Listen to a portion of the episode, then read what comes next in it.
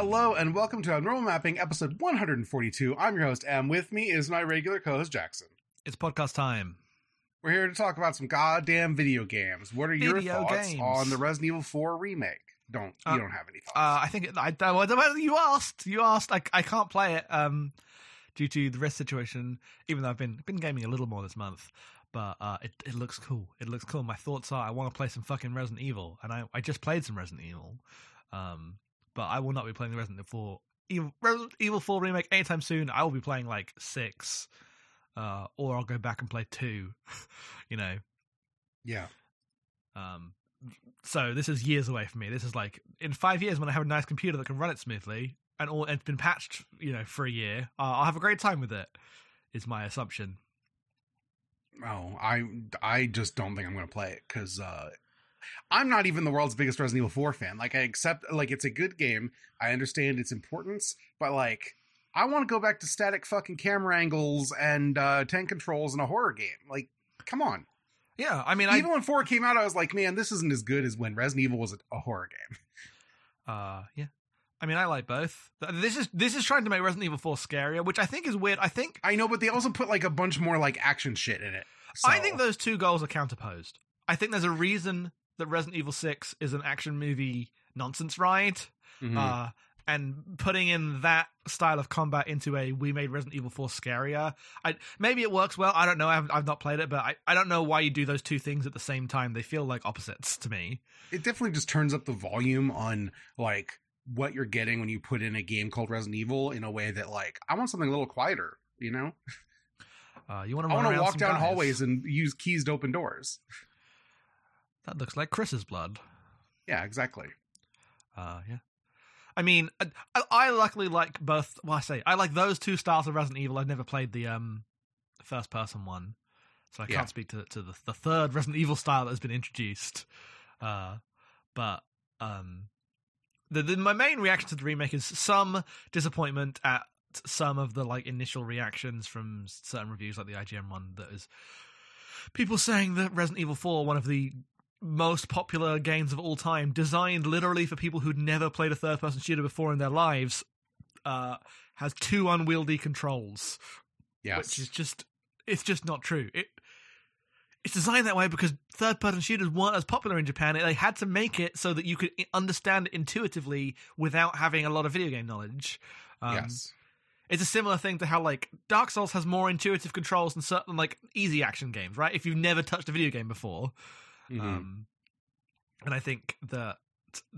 So yeah, I was disappointed by that, but I feel like that's been lessened over the, over time. Just a couple reviews. Most people seem to have been taking this as, I guess they made another Resident Evil Four. It's not as good, but it's also a cool game, which is the level I expected from the trailers. So that's fun. No, I have not seen that many people say it like replaces Resident Evil Four, which is thank God because uh, that's that's one of the classics.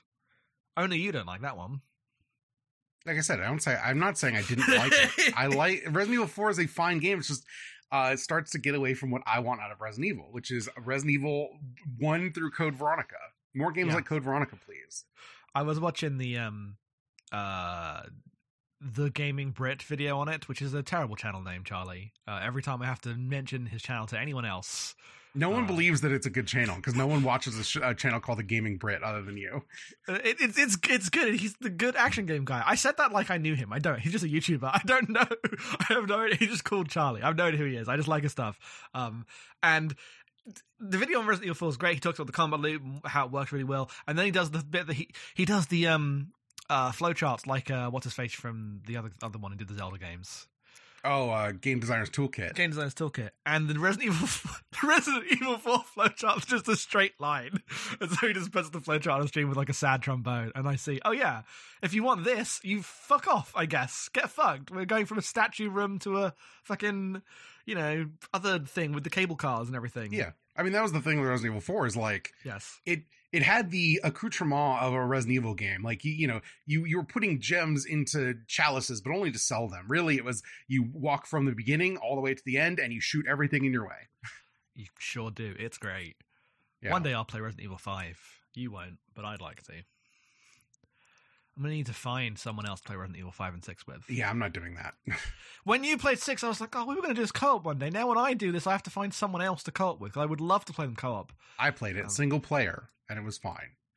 Uh, yes. It would it would be better co-op. You're right, but also um we I we've been sitting on finished like act 1 of uh Gears, of, War. 1 for 3 years now. No, I mean you're you're right. I will just need to find someone else, and I'll have to find someone else uh, who is more like when I play Resident Evil Six. I'm gonna get into the fucking action game bullshit in that combat. You will not. Yeah. You were just Yeah. going through the the video game. Yes. Um, so I will find someone more philosophically aligned with the stupid stuff in that game that I know I'll enjoy. Um, which you didn't dislike, but I, I just know that like I'm more action game brain than you. yeah. Um, so one day I'll do that in in the far future. hmm Um, My recommendation is to find someone who wants to do one campaign a sitting but spread over like 2 months. Like every 2 weeks you sit down and do one campaign. yeah. Do not play all four campaigns in a week like I did. That's a great way to like Resident Evil 6 less. you finish the first campaign, you're like, wow, this game's so cool. There's so much in it. You finish the second campaign, you're like, I did a couple of those boss fights before. And then you do a third campaign, it's like, oh, there's the other ones. yeah. Uh, well, those are games we haven't played. What about games we have played? Uh, so uh, I guess I'll go first. I finished Muv-Luv. That hadn't happened last time you and me recorded. Um, Muv-Luv's really good. I highly recommend it if you have any interest in mech action, anime hijinks, slice of life. It's really good. The you can get it on Steam. Runs on Steam Deck just fine.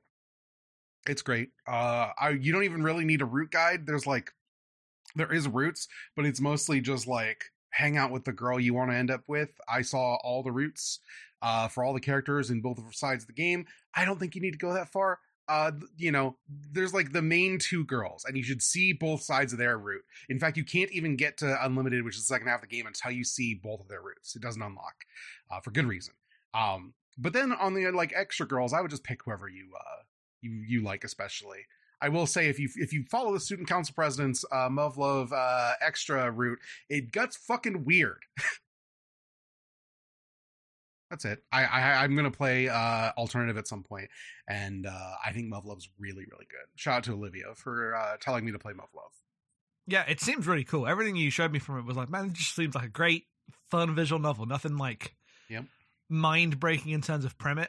Usually, when I'm sold a visual novel, it's like the twisty ones that are like, these, this is genius and doing so much unique stuff. This just seems like solid you, character every writing. visual novel I like, I would never sell you on. It does this wild thing you never would have expected. It blows your mind. No, this one just seems like it's doing some character writing, and then you like the characters. It seems fun. yeah.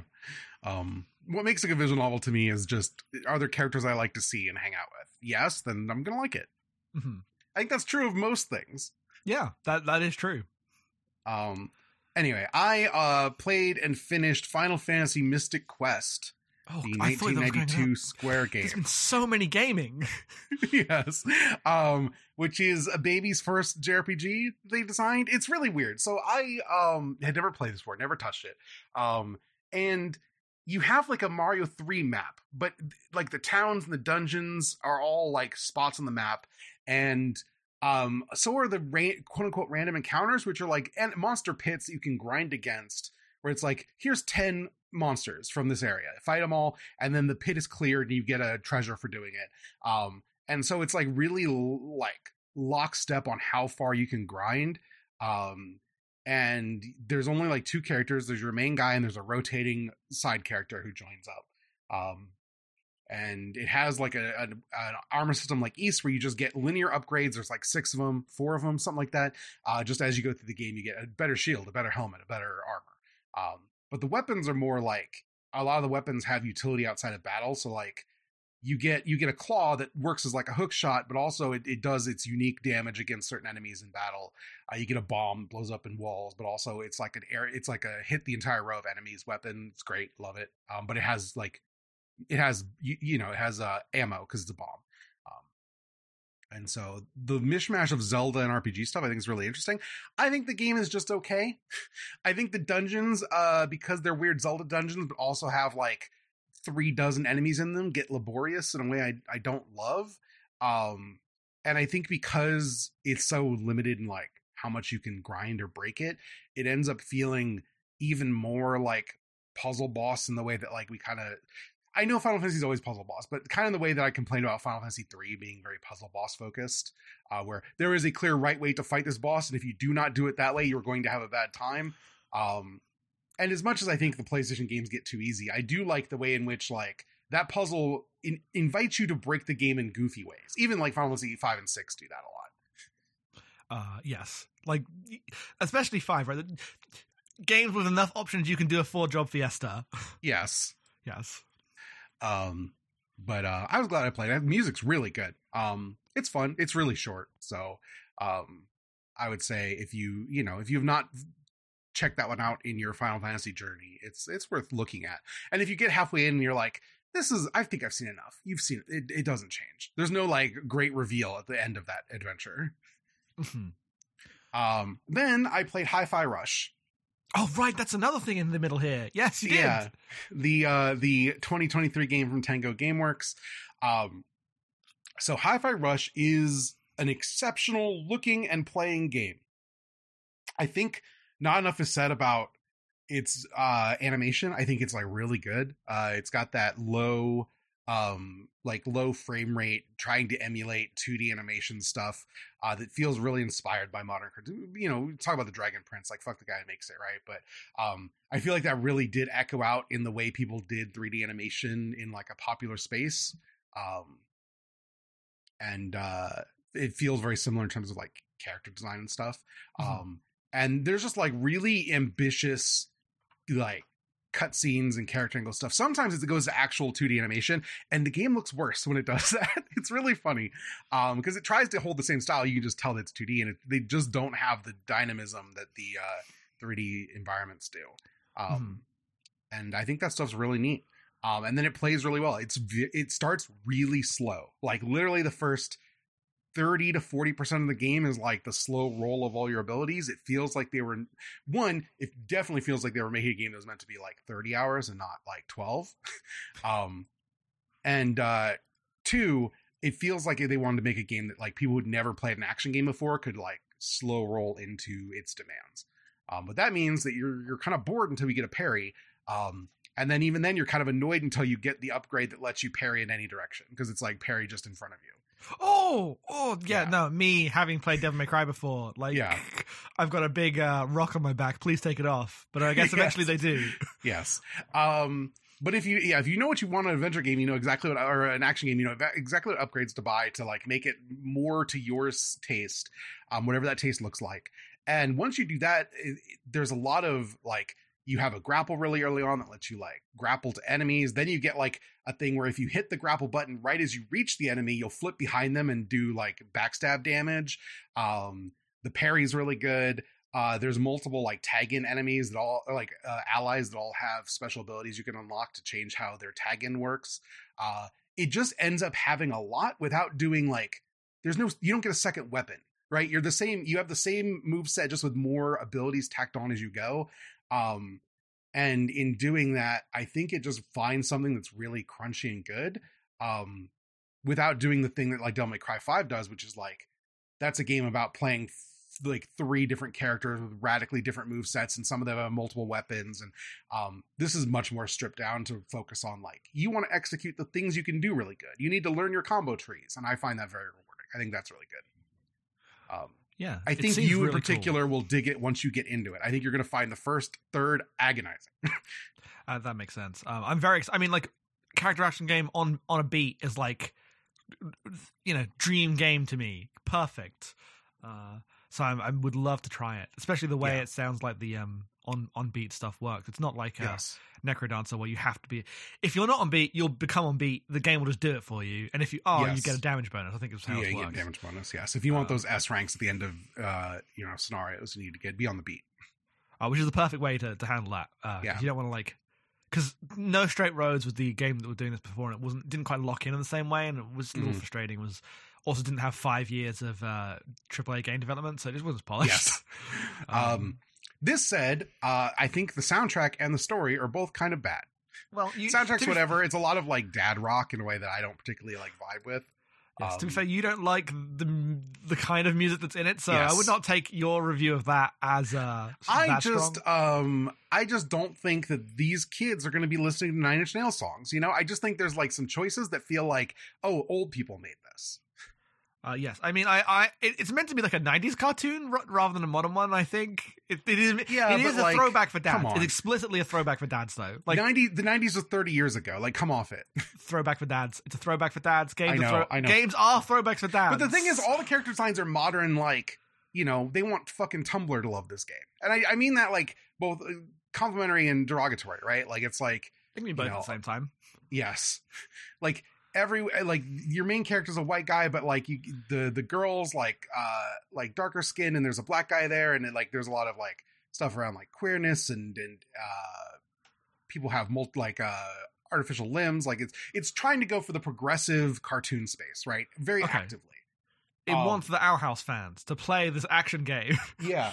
Um and while i find that relatively commit like i like the characters mostly I think the story they're telling with it is bad and boring and not like offensively so it's just like oh there's an evil corporation that's like controlling all the technology and who gets access to it and we need to take our plucky little anarchist commune and blow them up and become the ceos of the tech company ourselves to fix it for everybody Uh great. That sounds insufferable. I mean, I know Yeah. we're particularly jaded to this, but like there is a certain brand of um very mainstream, very anarchist leaning like we through our togetherness will defeat the bad. it's not even like explicitly anarchist it really does like have the black Okay. panther we need to open tech schools vibe Oh, yeah, okay. Oh, blah, blah. but God. like really fu- like it's not as evil as the end of black panther was right but Well, it's no- still like that vibe Because Black Panther's more self-aware in many ways, which makes it like the CIA guy and us are going to open tech schools Yes. in uh, in San Francisco, genuinely repulsively evil in like an un- This is just a video game made by Bethesda. It's not Yes. doing anything on that level.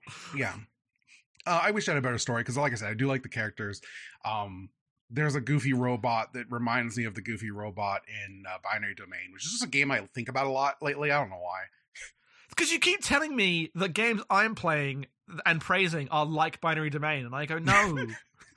I mean, the thing is, Binary Domain to me is like an, an a very good exam, example of a type of game that I think is like deeply mid to bad. You can listen to our episodes way back when uh, we covered Binary Domain, but had enough stuff in it that people oversold it. And I'm not even saying that that's a bad thing to do. I think there's worse games to champion than Binary Domain. That's I thought it right. was boring. Murdered Soul Suspect is I was going to say significantly worse. I was going to say Vanquish. But Oh, well, that's a whole different thing. Um, yeah um but um you know like when i think about the the fucking goofy robot uh eh, or i think about the next game i'm going to talk about um i think the main characters of that and uh binary domain are not dissimilar though i understand why you're very defensive about this because it ends up much better but it does it starts in the exact same place yeah, I mean, the, the thing about Binary Domain is that when we get to its goofiness, what like one of its main goofinesses is just like racism. Yes Big Bo is a problem. yeah um but i do like the goofy robot right We Um, do, everyone likes the French robot. Yeah. The the robot in this is also French, and he's got a thing where he he's drawing. He's got like a blank face, so he's like drawing marker faces on himself every time that he talks. Oh, talks, so he's like, like, a the Watch Dogs 2 guy. That's not a robot. Yeah, kind of. But he literally is holding a marker, and sometimes he's interrupted mid drawing a face, and it's cute. That's pretty good. Yeah. Like one time, he's just got big like '70s shojo sparkly eyes. It's really funny. um, I think that stuff's mostly pretty good. Like it, it's a, it's weird because like it's a really fiddly, well made action game, but the the story is for eight year olds. um, if if if you were eight playing this, someday there will be people who are eight years old playing this. It's going to be their fucking favorite game, and I will not fault them for it. Right? Yeah, in 10 years, you're going to get the YouTube essays of the people who played this actually as a kid being like, this was when games were good. I I yes, compared to everything else modern that's coming out of this scale, it's fucking fantastic. I like it a lot. I just think Yeah. the story's really bad. Um, yeah, that's fine. That, that's, that is just our general, that, that's who we are. It's fine. Uh, um, but yeah, I really enjoyed it. Uh, It's on Game Pass. Uh, if you want to play it. Um, I think the chapters are really long. They get better, but the first couple chapters are like a, a full hour long. I don't want to be sitting down and playing a game for an hour. That's just me. I want to play for like half an hour, forty five minutes, and get off the ride. Yeah, I mean, you are on record as 20 minutes, ideal chapter length. You get in, you get Yeah. out, you can go to the, just, just split the chapters Yeah, if I want to, if I want to do another one, I can. But if I don't, I don't have to. But uh, Yeah. it really is like, oh, I want to finish the chapter, and it's like an hour. Are you fucking kidding me? It speeds up quite a bit towards the back half. It's a really great boss in that game. Mm-hmm. Um, anyway, um, then I played and completed Stranger of Paradise Final Fantasy Origin. Chaos. So we're going to talk uh, explicitly about. I don't know how much we're going to talk about the actual ending or anything, but we're going to mention it. So, like, if you don't want to hear about this, I think we're uh, going to bring it up. I don't think we're going to avoid talking about the ending of uh, Final Fantasy Origin, Stranger So- Paradise. Yeah, this is the game from last year by Team Ninja. Uh, that is a retelling of Final Fantasy One as a fucking loot grind action game in the style of Nioh, but for Final Fantasy uh, fans, so it's easy as fuck. Uh, yes, and you can make it easier. Um, anyway, um, I you really like this game. We have a lot of people on our Discord who really like this game. This game was oversold to me in a way few games are ever oversold to me. So I went into this like I'm gonna give it a shot, but I'm kind of expecting that I'm not gonna like it nearly as much as everybody else. And, And, to be fair, when you were going in, I was like, please don't like. We do really like it, but it's not like secret genius. I just really like it. I think it comes together well. so the first like well honestly Two the first like two thirds of the game but i'm gonna I- eventually i was just kind of vibing with its cycle even if it was kind of stupid but the first like third i was mostly saying that like this is like i just see 8000 missed opportunities for being a final fantasy anniversary game that's Mhm. retelling final fantasy 1 like you go fight bk the pirate um and when you go fight BK, he he does he's surrounded by a bunch of guys. You fight him and all his pirate men. But like, where's the shot of BK and his guys in like a nine by like a three by three nine grid, like the way you fought them in Final Fantasy? Why did they not just put that in as like a visual gag? Why is there no care given to the things that Final Fantasy did that are like iconic? Uh, it's because the game is made for about twenty bucks. Yeah, I mean, I understand that this is the why does Garland when you fight Garland at the beginning of the game, why does he not say I Garland will knock you all down? How does that not get make it into the fucking video game? That's not the iconic. That's not the iconic line in um Japanese. Yeah, but when they go and localize it, they should put the fucking line in. I'm playing the game in English. The Yeah, English every- voices should say that. Every time he says, "I will die," uh, you will die here, and I will live forever. That is also an iconic Garland line. I understand he didn't say, "I will knock you all down," but they do The have him say the Garland of the line. game should know that that is one of the iconic lines of American Final Fantasy and put it in the fucking video game. I mean, I do agree, but I, they didn't like completely ignore the Garland scene. It I just like he think said that hello. this is like a general lack of care in what the what Final Fa- stuff in Final Fantasy means to people. Um, Why wasn't there a circle of twelve sages that I just go up to and have conversations with at one point? oh, it'd be great. and it has to load them in individually for their fucking cutscene bits. oh, that'd be so funny. Um, um yeah Yes. this stuff just feels uh shoddy like the, the game is clearly like under budget and kind of a mess um and uh it's frustrating in those ways. Um and then, then you get to the the final fantasy like reference levels like most of the levels are references to other final fantasy games? And you, you start in like final fantasy 13 which has like the world's worst on-off switch like gimmick where uh, it's either rainy or uh, sunny and like different bridges cross but uh, it's just like the windiest nightmare of paths possible so you get turned around all the time but you're like oh when the 13 music hits that's great. I, I love the 13 music in this area. I remember the forest and 13 it's a great part. Um, the forest and 13 so much more navigable than the 13 forest and stranger paradise. So you just go Uh, forward. um and but then you get to like some of the other levels and you're like these just feel sloppy. Uh, a lot of the ones that you think are really going to hit just don't. Like um the final fantasy 7 one is is you go to an underground shrine and i'm like oh it's going to be like the underground uh the under like the sunken submarine where you go to the fucking sunken submarine and there's a horrible monsters in there perfect uh but no it's a mako reactor but it also doesn't look really like the mako reactor in 7 remake no, just kind of a place, just kind, kind, of, of a sci-fi place. Yeah, just like we got the we got the fucking uh, Unreal Engine uh, lab sets, and we threw them around a little bit. Uh, yeah. Uh, you get to other Final Fantasies that I really like, and it's like the air like five is uh, like uh, in unrecognizable. Four is not particularly like notable. Six is they do the floating island from the middle of six, uh, but it looks like shit. It, does it's look just like it's just a bunch of crap everywhere, and it looks like every environment in Devil May Cry Five, which I think has really bad environments. But you immediately see, oh, Devil May Cry Five was very expensive, and this game is not very expensive.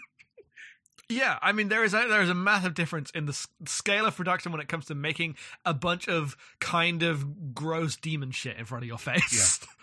Yeah. Uh, I like the Um, like floating island gimmick. You gotta knock down the islands. Eh, Yeah. it's weird. Like the levels, they're they're very corridors. They just you just go from corridor to action set piece. Um, but they all have a like a level design thing. Like you can tell they were Yeah. still they're, they're not random. They're not like oh this was just Yeah. basic and fucking random levels. They're not. They all have a little level design gimmick, which makes. I mean, they're open because it's meant to be three player co-op. That's why Yeah. they're so wide and massive and un- unwieldy. Yes. Uh, Nioh and uh, Wolong ha- are not like that. They have levels built for one character to go through. Mhm. Um, and I do think that it's like one of the weaknesses of the game. But the, I like some of the like puzzles. I like the eleven, the eleven tower. The 11 Uh, Tower is really weird. I was about to shout that one out in particular because um, nobody's played 11, so I don't fucking know what this is. But it's like a huge like Zelda dungeon. It feels like uh the light like the lighthouse in 12 in terms of like complexity right like it's just like a big fuck off dungeon in a game that mostly has been about running down paths opening doors and hitting guys and it's it's like really interesting in that in that way Yeah, Um, that's I got actually think that like one's one of the better ones yeah, that's got like small keys. yeah uh, it's really weird when they just unload that and then um mount gagazet weirdly turns into an incredible level i think that one's really good um and I I hate Mount Gagazet in 10. Uh, the 12 level is just Raithwall's Tomb, and Raithwall's Tomb s- slaps. So I'm like, yeah, I'll play a version of Raithwall's Tomb that kind of is smaller and shittier. the twelve level's funny because like all the other levels feel like abstract representations of a bit of another video game you've played. But because uh, Final Fantasy twelve is also a game about going through dungeons that are all straight lines and combat arenas, yes. even though it's a different gameplay style, I feel like I'm in Raithwall's Tomb in the way I don't feel like Yes. for any other. It feels like the same place. I'm just in Raithwall's Tomb. Raithwall's Tomb also had a bunch of annoying bits with doors like this. It's the same thing in a way that just like representationally, the other video games create spaces in different ways. Yeah. Um, anyway, all that is to say, game's a little weird and uneven.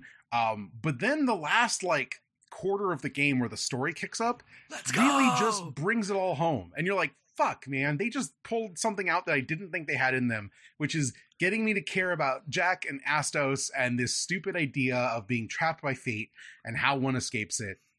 And it just ends up really landing in a way that I really wasn't expecting. Even though I knew all the plot beats, I knew what the plot of Stranger Paradise was when I went into it.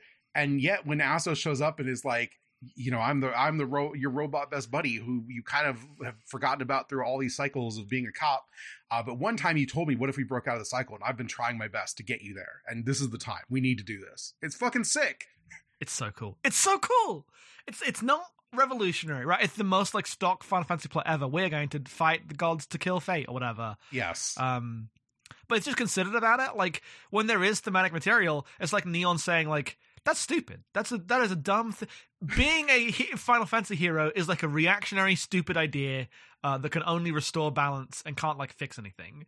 yes. Uh, and they say that and then do it anyway. It's, it's like a you know I wrote a piece about this on Paste, but it's like a very clear-eyed look and like these are the limitations of what the storytelling of Final Fantasy does, uh, and this is why it's good. Uh, it doesn't try to like reinvent the wheel. It doesn't try to be like, oh, the crystal, whatever's going on with sixteen, the era of the crystals must end. Uh, it, it just is uh, believes in it a lot. It's very good. I, I quite the story just comes out of nowhere because it it starts so haphazardly. Yes, I really wasn't feeling Jack at all. Like right up until the basically when everyone goes, "All right, Jack, you, don't want to be chaos, but we really need you to be chaos right now. So please kill us all." And then turn on him, and it's fucking sick as hell. That seems so sick. I think I was coming back on Jack when um after they like after the crystals went dark and everyone starts taking the piss out of him and being like, You don't know what to do. You're an idiot. You're such an idiot child, Jack. When you're running through the fifteen dungeon, he's like, I'm sorry, I know I just wanted to kill chaos. the 15 dungeon's really funny um, because the environment it's lifting from, you spend about three minutes in. I mean, it's the- 15. I know where it is. It's the, the fucking palace from Kingsglaive. I assume it's the place you get back to at the end of fifteen. Yes, it is the it is the final dungeon in 15, but you basically only enter that first room and then like cutscenes take over, right? Like there's not a lot Okay. of video game left at that point. the, the Kingdom Hearts 3 situation. Yeah, so it's really funny to see them uh, go through this. I'm like, this is a whole area that just doesn't really exist in 15. um, it was very goofy. Um, because that level ends in the fucking King, Kingsglaive throne room. That's where the boss of that stage is. Um, anyway, um, yeah. So, um, by the time it gets to Jack as you fuck up chaos and you enter L- Lufenian or Lufin, what I don't remember what they're called. Lufenians. Uh, Lufenian uh, thing, and uh, they're like they're all just a bunch of like nerve voices yelling about how they have to shut down the system or whatever. And he's like, uh, "Don't need just boss, don't need you to send any more strangers." And turns into chaos. It's sick as hell. It's so fucking good. uh, yeah, he has to go fight the darkness manifest, and because he's the only one that can bear the darkness of the world. Yeah, and then you fight real ass chaos, Final Fantasy chaos. Yeah, and then you become chaos. It's sick. Yeah, it's it's it was remarkable how much that final cutscene where your friends stand around you and they keep transforming back into like the the four fiends uh hits. It's fucking good. Uh, yeah, you'll do the fist bump, and then I'm watching the end of the game, right? Like I, I finished the first time I finished it. I'm watching the end of the game. I'm like, you have to play it. You have to play play the song, play the song, play the song, and they do. And the Warriors of Light come in, and they play the song, and the credits hit. It's fucking greatest game in the world. I love it. It's it, it's remarkable. Feels like a miracle that it works, but it really works. I think the game's very fun. Um, I, I I like the combat, not enough to like do the endless grind for all the extra bullshit, but I did enjoy playing through the video game. Um, Mhm. It really reinforced the amount that I just can't engage with these sort of loot grind uh Team Ninja games, which suck because I like the video game they make. I just don't want to engage with any of the systems. Yeah, and the worst part is like the creative builds you can do are really cool. Yeah. Um I would just prefer to be building them from a tree of like skills and uh, level up points, like a fucking RPG that I can understand intuitively, and not okay. If this gi- this build gives me this much in- uh, affinity that can get this ability, on like I I can't do that stuff. I just mentally for my brain just doesn't hit as well. Um, Yes. even if the like creative, uh, you know, um, character building effect is still there. Uh, frustrating. Uh, and then one final game, I played Frogun. Um, I'm not done You with it, but I won't have anything else to say. Uh, so Frogun is a 2022 uh, puzzle platformer platformer by uh, Molegato. I'm playing this on Steam Deck. I think it's on it's on everything. Um, so you can just pick that up wherever. It's so it's kind of one of those like faux PlayStation One low poly games, kind of like uh, Lunistice is kind of what it looks like to me. Um, but you go through these like levels where you're collecting a bunch of things. Uh, it's like little like mines and and uh, grasslands and stuff. Just normal. There's like a fire level. There's a nice level. Um, but uh, you're this girl with this gun that looks like a frog that shoots its tongue out, which allows you to like grab things to you and pull yourself to uh, walls that you can stick to. Um, and so you kind of just go through the areas and uh, use this grapple gun mostly to like allow you to pull levers and uh, later um when it gets more intense you're using it to like chain grapple off of like pillars over big pits and stuff and that's when the game is very cool um but it's like a very slow collecting platformer it almost feels like a like i've never really played Lode Runner but like spiritually to me it feels like a game that is pulling more from something like Lode Runner but like if it was a full action game Mhm. um and not like a grid based puzzle game you know what i mean yes. um if you watch footage of the game i feel like you'll understand me what i mean um i enjoy the game quite a bit i think it has really bad bosses that really frustrate me because i think uh the hit the hit boxes just don't feel great. Um they take too many hits. They take four cycles even though you figure them out in one cycle. Um this is why nintendo's correct. Make your enemies three cycles and you're out. Four is just feels intolerable. Um and i think that part's a shame. There's a sequel called uh, Frogun Encore coming out later this year. I'm excited to see if they streamline some of this stuff. You can play it co-op supposedly. Uh, I've not done that. I just played it myself. Uh, it's fun. It's really cheap. I picked it up on the Steam sale, I think, and had a pretty good time with it. Um, that's it. That's it for me. That's all the video games. Oh, I've been playing Theatrhythm uh, Final Bar, right? That's what that one's called. Oh yeah, yeah. Your Um, third really Final good. Fantasy game this month. yeah, it, it, Rhythm's great. I, I play a little bit every night, and I continue to really enjoy it. I finally finished. I got to the end of every quest. I haven't completed every quest, but I got to the end. Uh, if you played, you understand. And I'm just trying to level everyone up to 99 so I can start clearing the quest bonus uh, objectives because you really need good rounded out parties to do that. Um, so that's it. Yeah. Uh, well, I have not. I've not been gaming as much. Uh, because God, I hope not. Yeah, no. I mean, rest update went to another doctor. Uh, uh, he was like, everything you were doing is making it worse. You've had bad advice. Uh, I am the new doctor. I was like, all right, well, I hope you're right and not everyone else. Uh, completely. You sound like this one seemed sounded better. This guy seems like he knows what he's talking about when it comes to like uh, muscle and it's, I forget the word like ob, uh, ob something. I don't remember what it was. Um, Molly knew, but I forgot the Uh-huh. word. Uh, but yes, so doing different exercises. Uh, it's- not got better yet. He was like eight weeks. You might start to see an improvement, but he didn't seem concerned about permanent damage. He was like, "You should be able to play video games. It's like it might hurt, but you should be able to." Everything he did was like nothing. So I, I, I should not be out of the game playing action games forever. That's my one thing, even if it's uh, being annoying. But I, I played a little bit of things. Used my 3DS for a while because that wasn't too bad, uh, and just replayed Ocarina of Time because when I played it for um, you know for normal mapping, uh, I was in kind of a rush and I was complaining about it, and for some reason I went back to it. um, and I did like it more just playing it already kind of knowing what to do, uh, Yeah. going through it. Um, and I had a decent time. Uh, I don't I don't disagree with any of my complaints. Um, and then I look, listen listen back to the episode. I actually wasn't that complaining. I was like, I was fair to it. Uh, I remembered being really rude about this classic video game, and I, I, I, I just wasn't. I was clearly like, when I come on the podcast, I, I, I'm generally not as complaining as I am when I'm just moaning about something on Twitter. to Um, me every day. to you every day. Yes, no, it was just to you when I was playing the game. I was like, oh, do I have to fucking do this thing? And you were like, yes, it's Ocarina of Time. It's a classic.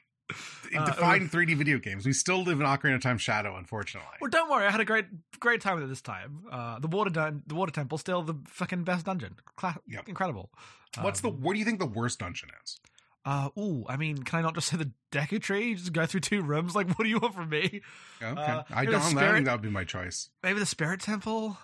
Is that the is that the ghost one or is that the one in the desert?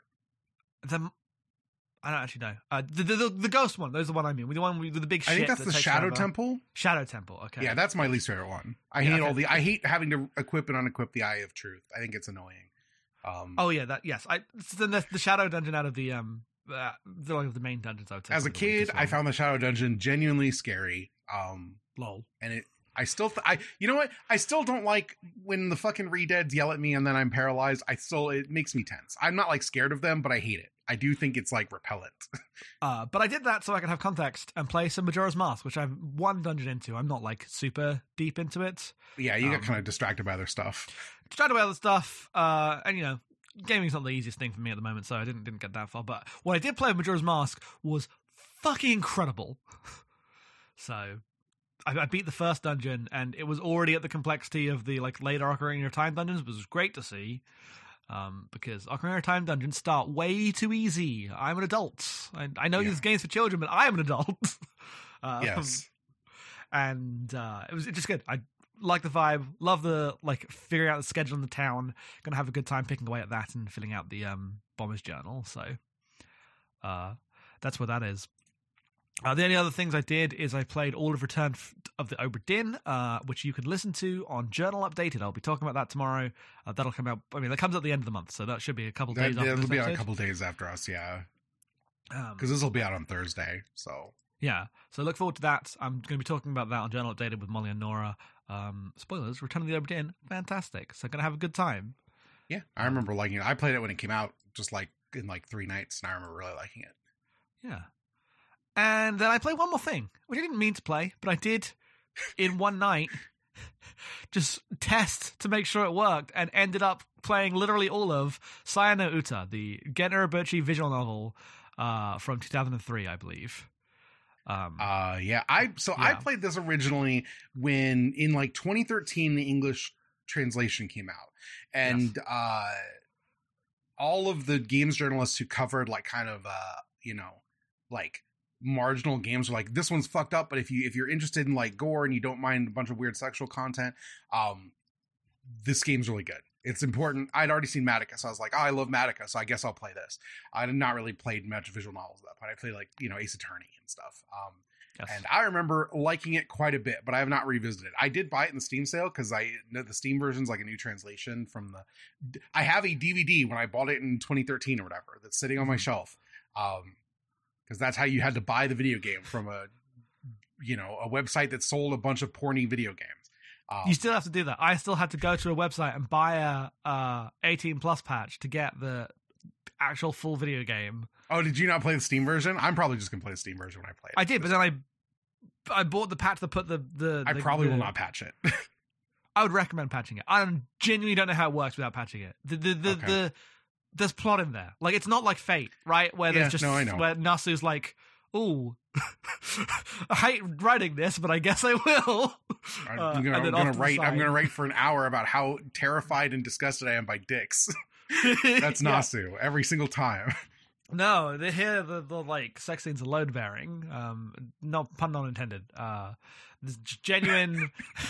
sorry. God damn it! I. I, the- the gen- I don't know. A lot of fucked up stuff. I mean, there's still exploitation, kind of like, man, there's some messed up stuff in there, uh, especially as you go later on. Um, but it is core to like the understanding of the game for good and bad, Mhm. right? Like they part of the plot of the game. Uh, Okay. I thought this game uh, was often excellent. I really liked it. Uh, it. First of all, just hit.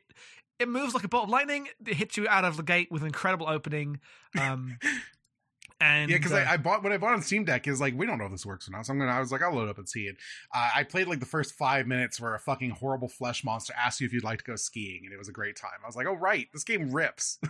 uh inc- just incredible opening and like you have to understand that i played um an hour of Umineko because all my friends love it and that is a different paced visual novel uh, and it also has a fairly decent opening like five minutes it's got a little prologue that does like try to hook you uh, but then you have quite simply one of the worst red scenes i've ever read which is uh everyone for about 45 straight minutes explaining their names at an airport because you're here for 70 hours and it's paced accordingly uh, and i was like i can't i genuinely can't do this right now. I'm sure the game gets very good uh, but i'm having 13 people in a row explain their names to me in an airport while nothing happens uh, in that time inside of uta. Multiple people die. Yeah, um so uh it was a much better like entry for me who isn't like used to visual novels i guess uh uh being like oh no this this just goes. Uh i think the opening half is um truly fantastic. I, I think the, the early stuff with uh saya and the main guy whatever his name was um is really good. I think it's just really really sad. Uh the uh i can only see weird gross flesh world uh, it's just good. Like it, it take it's like very obviously uh, Lovecraft influence, right? Uh, but it takes it in a cool direction. Uh, I think it's sad and good. Um, I think some of the endings are a little. I think the the quote unquote true endings are the weaker one. I think the other ending's better. Uh, I do not remember how that video game ends. I mostly remember the the way in, in which it is about, um, like weird outsider guys as like a, a, an actual medical affliction is like crunchy and interesting. Yeah, I mean, like that's that's what I really liked uh, at the start as well. And I was just going through, like, it got the metaphor takes so many different forms as it goes. Like, it starts out and it's about like alienation, right? It's about like being at school and not liking any of your friends, feeling like a wrong person, and then it's about like. The, it's you know the sort of online guy's dream. It is what if I was broken and only my perfect wife could take care of me. Yes. uh, and that's all really good. And then like it becomes a different thing as, as it goes later, and he becomes more understanding of his condition and is like taking much more agency into the violence that's going on, um, which I assume as someone who doesn't like read that much horror is like one of the strengths of, of it. Of like you have this clear metaphor that is in the fiction one supernatural thing, but is like a it's not a one to one allegory. It is a like jumping off point for a lot of different like conditions, like human conditions, right? Uh, yes. and how people relate to that and uh, the various complicated ways that they work through it. Um, and uh, I thought that was all uh, fantastic. I think it's a little a little pat towards to the ending is a little generic in a way that I saw coming and um, thought just wasn't as good as the other ending. Uh, it also has the same plot as Kamen Rider Gaim, which I thought was very funny. Um, you know, always love when a guy rips himself off. uh, yes. but uh, I, I can't really get into much more without spoilers. I just I I quite liked it. I think I think it's uh you can really tell he's quite young at this point. Like there's the more extreme stuff. Some of it doesn't land. Some of it like this feels a little tasteless. But um most of it I feel like is very thoughtful about it. Uh, uh, it definitely feels like someone who um understands that they will be making like H games about like underage coded characters anyway and wants to like dig into what that says about the demands of like the, the audience there and what that what is the person really getting out of that right like and how much is it like you know what is the the thing they want? It's cl- it's it's not always the like obvious bad thing, but it can be many other bad things and many other things. Like I don't know. I was thinking of Gundam. Uh, I I thought about like the years of Gundam fan debate about the Char stuff with Gino being like Char's a pedophile, and then uh Char's final line actually being um you know last thing could have been a mother to me, and everyone going what the fuck does that mean? Uh if you like that kind of like psychosexual stuff in Gundam, and Cyanoid is just that the whole time, but like turns to eleven. Yes. Um, and I, I think it's mostly very good. Yeah, but I, I, I literally anything else I could say would ruin the game. Uh, but uh, I was pro Cyanoda. I, I, yeah, good time. Glad I, glad I read it. Great. What a good game. More evidence for uh, you secretly would love horror. You just need to get into horror. Yeah, I mean, yes, hundred percent. I guess I could just start reading it because it's not a, like, you know, I can read some horror. Uh, this I got a little tense when they were going into the houses and there was a murder. Uh, but it wasn't like un undoable for me, like like some movies can get when there's an empty house. Yeah, like I'm not here watching Skinamarink, but I I can I can go find. no, I don't think novels. you should do that. I think that'd be a bad time for you. But yes, uh, it, much like Koudelka, I was what I was playing it thinking I love this. I love the ways it's dealing with its ideas, but I know in my heart that I don't think it's as special as I'm feeling. I think this is just I don't watch as much horror as as you. Yes. Um, and I would clearly love it because I'm like, oh, this is so much better than a lot of the sci-fi stuff that doesn't like get into the emotional like friction of the characters. I don't, you know, I, I really want everyone to be hurt and hurting each other, uh, and then not to be an easy answer to the ways we're all entangled in uh, our like complicated sadnesses. Um, yes, and uh, that's what horror does a lot. So I should clearly explore that more. Would be the world's number one Silent Two fan if I could make it through the fucking fog uh, without jumping. Well, unfortunately. Unfortunately. But yeah, those are video games. We knew we were going to have a long segment one, and we both brought some heaters.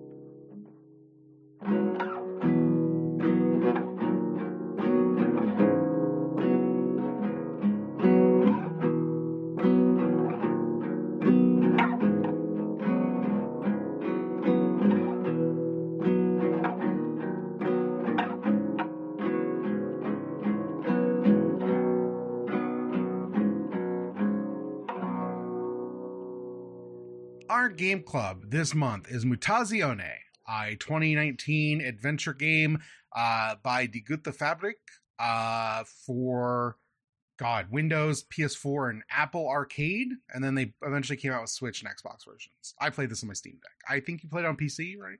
Yes, I played it on PC. Yeah. Um, and uh, I picked this just because it would have been one that people would recommend. I think back when I did Novel Not New, people were recommending this as a Novel Not New game. Um, but it just kind of stuck with me because I thought the art style was striking as like a game I would like to cover at some point. And when we got to we needed games that were light on your hands, uh, it, it floated up into my memory. That's literally why I picked it, kind of a whim. Uh, so that's why I picked it. What is this game about? Uh, Mutazione is about Kai, uh, who is a high school girl uh, visiting her grandpa, uh, who lives in Mutazione, uh, a um, strange island in which a bunch of mutants live. And figuring out the history of that island and the community there uh, is basically the plot of the game. Um, you go through a week in the life living there, uh, coming to know a lot of the people and their individual uh, situations, which we'll get into. Uh, the main plot is about your grandfather Nonno teaching you how to like commune with the spirit world there. Uh, there's a bunch of supernatural stuff, this is the riskiest one. Um, he has been doing this before. The last time he taught someone how to use the spirit world, they went a bit crazy, burned down a house, killed two people, uh, left their like wife alone. Um, it, was, it was bad. It went bad for everyone. Violence that kind of tore this place apart.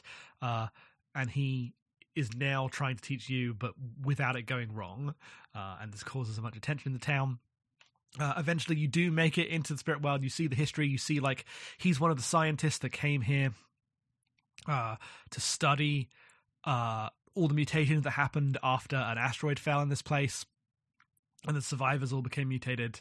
Um, and he's been trying like they, they came here to study them but he's felt bad about that like colonial impulse and has been trying to give this power back to the people uh, but that impulse itself is its own kind of paternalism that he has to get over uh, as you teach him this and bring him back uh, from like the brink of death from the spirit world uh, and then he's fine uh, your, your mum comes everyone is there as he like gets through this crisis and everyone has to resolve to uh, be nice to each other and more understanding as you then like uh, agree to like write letters, which you get in the in the letters bit, and you will come there in the summer, right? There's no longer a hard separation between this weird place that your grandpa lived uh, and you in home in the city. Uh, you can you can go between the two worlds, right? Like it's now a place you visit occasionally. Um, Yeah. And there's no like he doesn't, your grandpa doesn't die, and there's no like big tragic thing. It's just a very normal like this is just what it means to be from a place and have other people there and and uh, be in a community. Um, that is the main plot, but the the broader plot is the individual plots of the various residents of uh, Mutazione uh, and the way the community like tensions ripple through the community and how they resolve them uh, is like the bulk of the actual video game. So like the summary didn't really cover that, but that is what you do. You talk to a lot of people and, and see their lives. Uh, yeah, you also tend garden. Yeah. Also, you tend the garden. You tend seven gardens. Yes. uh so yeah. Um I ended up really enjoying this uh as just like a quiet small town. It has the so my mom's my mom's no not her my mom's grandma on her dad's side uh lives in a lived in a very small town of like 200 people. And when uh when she was a kid she spent summers there. Uh, she actually grew, spent a couple years as a kid there like full time um and i remember visiting as a kid and you just go to this middle of nowhere fucking nothing's here uh old ass like community where everyone knows each other and everything's kind of old and creaky um and especially like at night it was just like quiet um there's nothing going on there's nothing to do everything's shut down and Mutazione feels like that to me. Just like you're running around the space, everything's kind of like known, like not to you because you're new here, but like they're like uh, you know, it's like oh, there's mysterious ruins. Like oh yeah, the ruins. You know, they've been there forever, and sometimes people mess with them, but like it's the ruins. Nobody cares. We grab we grab rocks from the ruins to build things when we need to. You know, uh, it's nothing to us. Um, there's no mystery to the people who live there of the island, even though the island is often mysterious and strange um, and you're just kind of like a kid running around um, in everybody's business. And I think there's like a really poignant, like, end of childhood vibe to that that I really like, uh, connected to like the story of you, of Kai specifically dealing with her grandfather and like her own weird feelings around her mom, which kind of only are peripheral. But her mom, not a very good mom to her, it feels like. Uh, yes. And uh, try, she's trying desperately to define herself um, outside of her expectations as being like a student or whatever, being on in the swim team. Swim team, right? Pretty sure. Yes, it's it's swim team. There's a lot of swimming Yeah. stuff. Um and uh i think that stuff's like really good um and uh it's interesting because like the, the thing i thought about playing this the most was um night in the woods which is a very similar run around a, a community and talk to people game but is uh much longer and much more like frustrated it's like it's a game about you know you come back from college and your parents are kind of poor and they don't really understand you and you you you feel kind of crazy because your mental health is bad and uh, all your friends from college or didn't go to all your friends from high school didn't go to college and they're all kind of resentful of you because you got to leave and you're like but leaving sucked too. Um and it's just like and no one's got jobs because it's a fucking depressed like american you know uh blue collar like labor town um and in the modern era and uh it just has an energy that's like much more like hard edged and like a little ragged and Mutazione is about like you know the lady who cooks cooks for everybody and the the the girl the lady runs a store it's like a barter store because everyone nobody really has money because we're just like six families living on this fucking island in the middle of nowhere so we just kind of trade stuff we need and when you have extra stuff you put it in a little community pot and people take it out uh, but that you know that things that only work when there's 12 people living on an island Yes. Um and i find that stuff like very charming. It's very like when when we talk when i talk about like kiki's delivery service a movie with like very negative ideology you can listen to it and then an airplane on rollmapping.com uh to hear why i think kiki's delivery service is like often very bad about its vision of capitalism that you want to invest in. The the dream of that is oh what if this all worked and you could like labor for something more than uh just like making rent even though that's what Kiki's delivery service is about it's about romancing the rent far enough that you don't think about it um but this is very much like everyone just kind of lives on the island, lives their life, and does the thing that they do for the community, and that's the thing that works. And it's nice to play a pleasant little game for three hours. It's about that, and I uh, quite enjoyed that. Yeah. Um, I had a very different reaction to this game. All right, uh, which is that uh, I really liked it. Um, well, at the start I was like, it's okay, and then I really got into it as the as the week got going and the various conflicts were introduced. Um, and like, there's a, uh kid named Tung who is having a baby with a married uh, woman who's trying to break up with her husband, and all that information comes out. Um, and like his mom has been talking uh that woman through her like divorce situation, but didn't tell her that you know she cheated on her husband with uh, her son. And it's just like tension. There's tension in this town. Uh, know, very like low stakes. Like it's important for these people's lives, but it's not like there's going to be like a murder, right? No, no, no, no. It's not like there's going to be a murder, but what there is going to be is exactly one conversation where every character goes, "Well, I guess we should learn to get along," and then it's all kind of dropped. Uh, and I was like, "You can't do that. You these people have been hurt. These people have been hurt." um, and I just felt the I just felt these really interesting conflicts all fizzle out uh, into this message about getting along together that just felt dishonest to like the investment in the people here. Uh, I, I just felt like the game could have had a harder edge about the things it was trying to talk about because the things it's trying to talk about are like real things that are interesting and like it's ultimately a game about like the ways in which colonialism po- poisons your heart and the ripples of that like uh spread out through a community uh into various different ways people hurt each other um but I, I just think you have to let the audience be more uncomfortable to tell that story. I think it's a little kid's gloves about these ideas.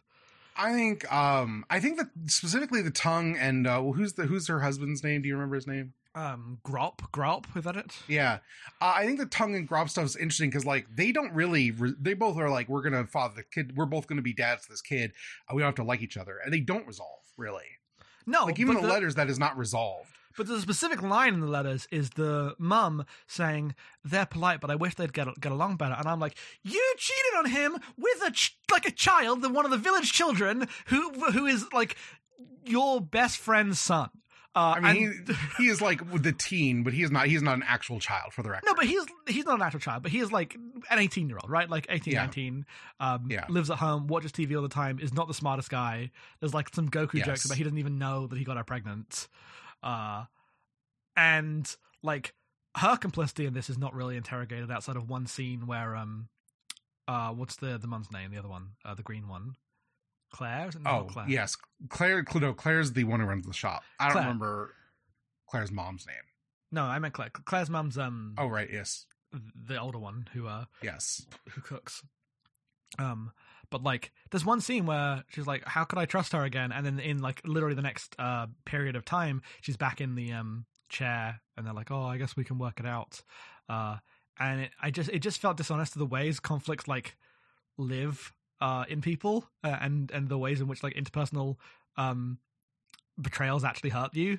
Uh, I don't know. I, I I don't know. This game would be better if it was like and everyone hates each other at the end. Um, but I do, I, I did feel like there was just a narrative, a kind of unearned narrative need to push everyone to like we understand each other uh, in a way that I just feel would be better to sit with.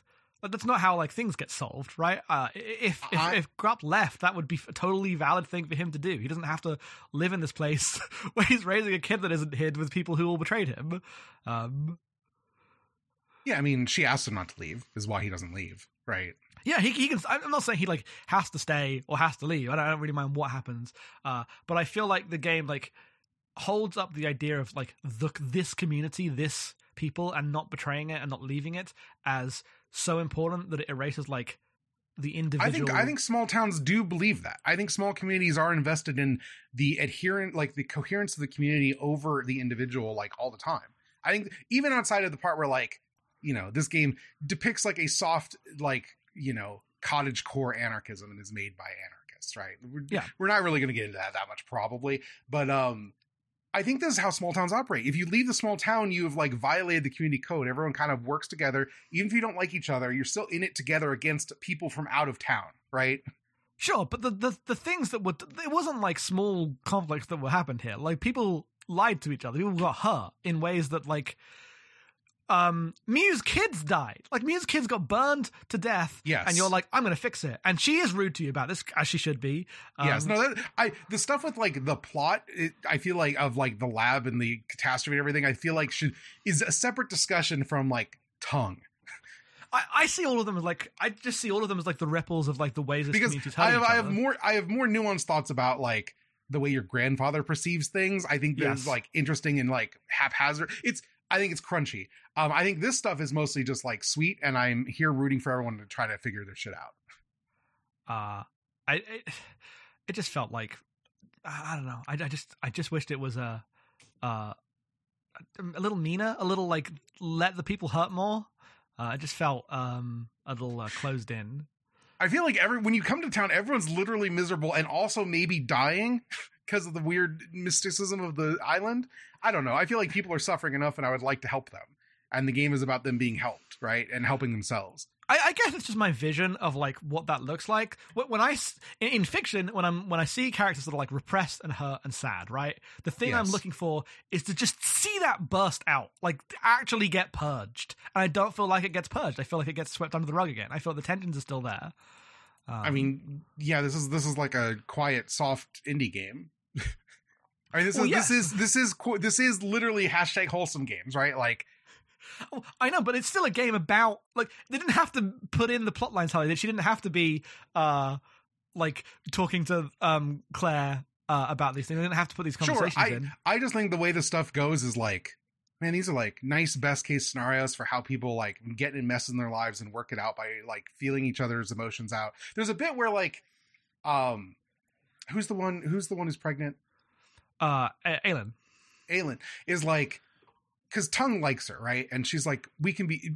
I, I really want you to be in my life as a friend. She's like, she needs to be really clear that she does not want to marry Tung because he's immediately like, oh, I'll, I'll be, I'll be your husband. We'll father, we'll parent this baby together. She's like, no, no, no, I don't need that. I need you to be solid and be my friend and forget about the time that we had sex once when I was like brain frenzied. Uh, yes. Um, which is like in some ways a selfish thing for her to do, but also like selfish. she's allowed to take that space, right? Yeah, I mean, I'm not, I'm not like let's cancel Island. Uh, I Yeah, just no, wish no, it I sat just- with like the things that uh, occurred there more. Sure. I just think that not every game has to be like crunchy real like realism, right? No, I, I'm not saying like every game has to be crunchy realism. I'm saying like it chooses to tackle like these soap opera plot lines in a Mm. way that like brings out the kitchen sink drama, uh, which is is is already a very specific mode it's working in. This is like a very common like it's, it's doing soap opera stuff. And there's a, Tom's Yes. watching soap operas all the time. It's doing this intentionally. Um, I think if you're going to do that mode, uh, I would want to turn up like the conflicts more. It was, it's like if you know halfway through Twin Peaks, everyone got together and was like, "It's fine now. We've all fixed our problems." I mean, Um, Twin Peaks is about the the joy of people, like really evil people behaving goofily, Yeah, right? no, That's there's no- this, this. There's no like mill conspiracy here. There's no. Yes. It doesn't have like that side of things, um, which is good because like that would completely, you know, collapse the entire community side of the game. yeah, Um, but I, I do think it's more specific than just I want everything to be crunchy realist fiction. I think that when you're doing soap operas already, you're in that mode. Uh, Mm. And I think it pulls back to like a Steven Universe, we can all understand each other uh, thing that just doesn't bring out the strength of the right. Because I sound frustrated, but I'm frustrated because I was really invested in these characters. I really like these Mm. characters, uh, and I felt really like hurt when all the revelations came out, as you should. Right, that's the point of this drama.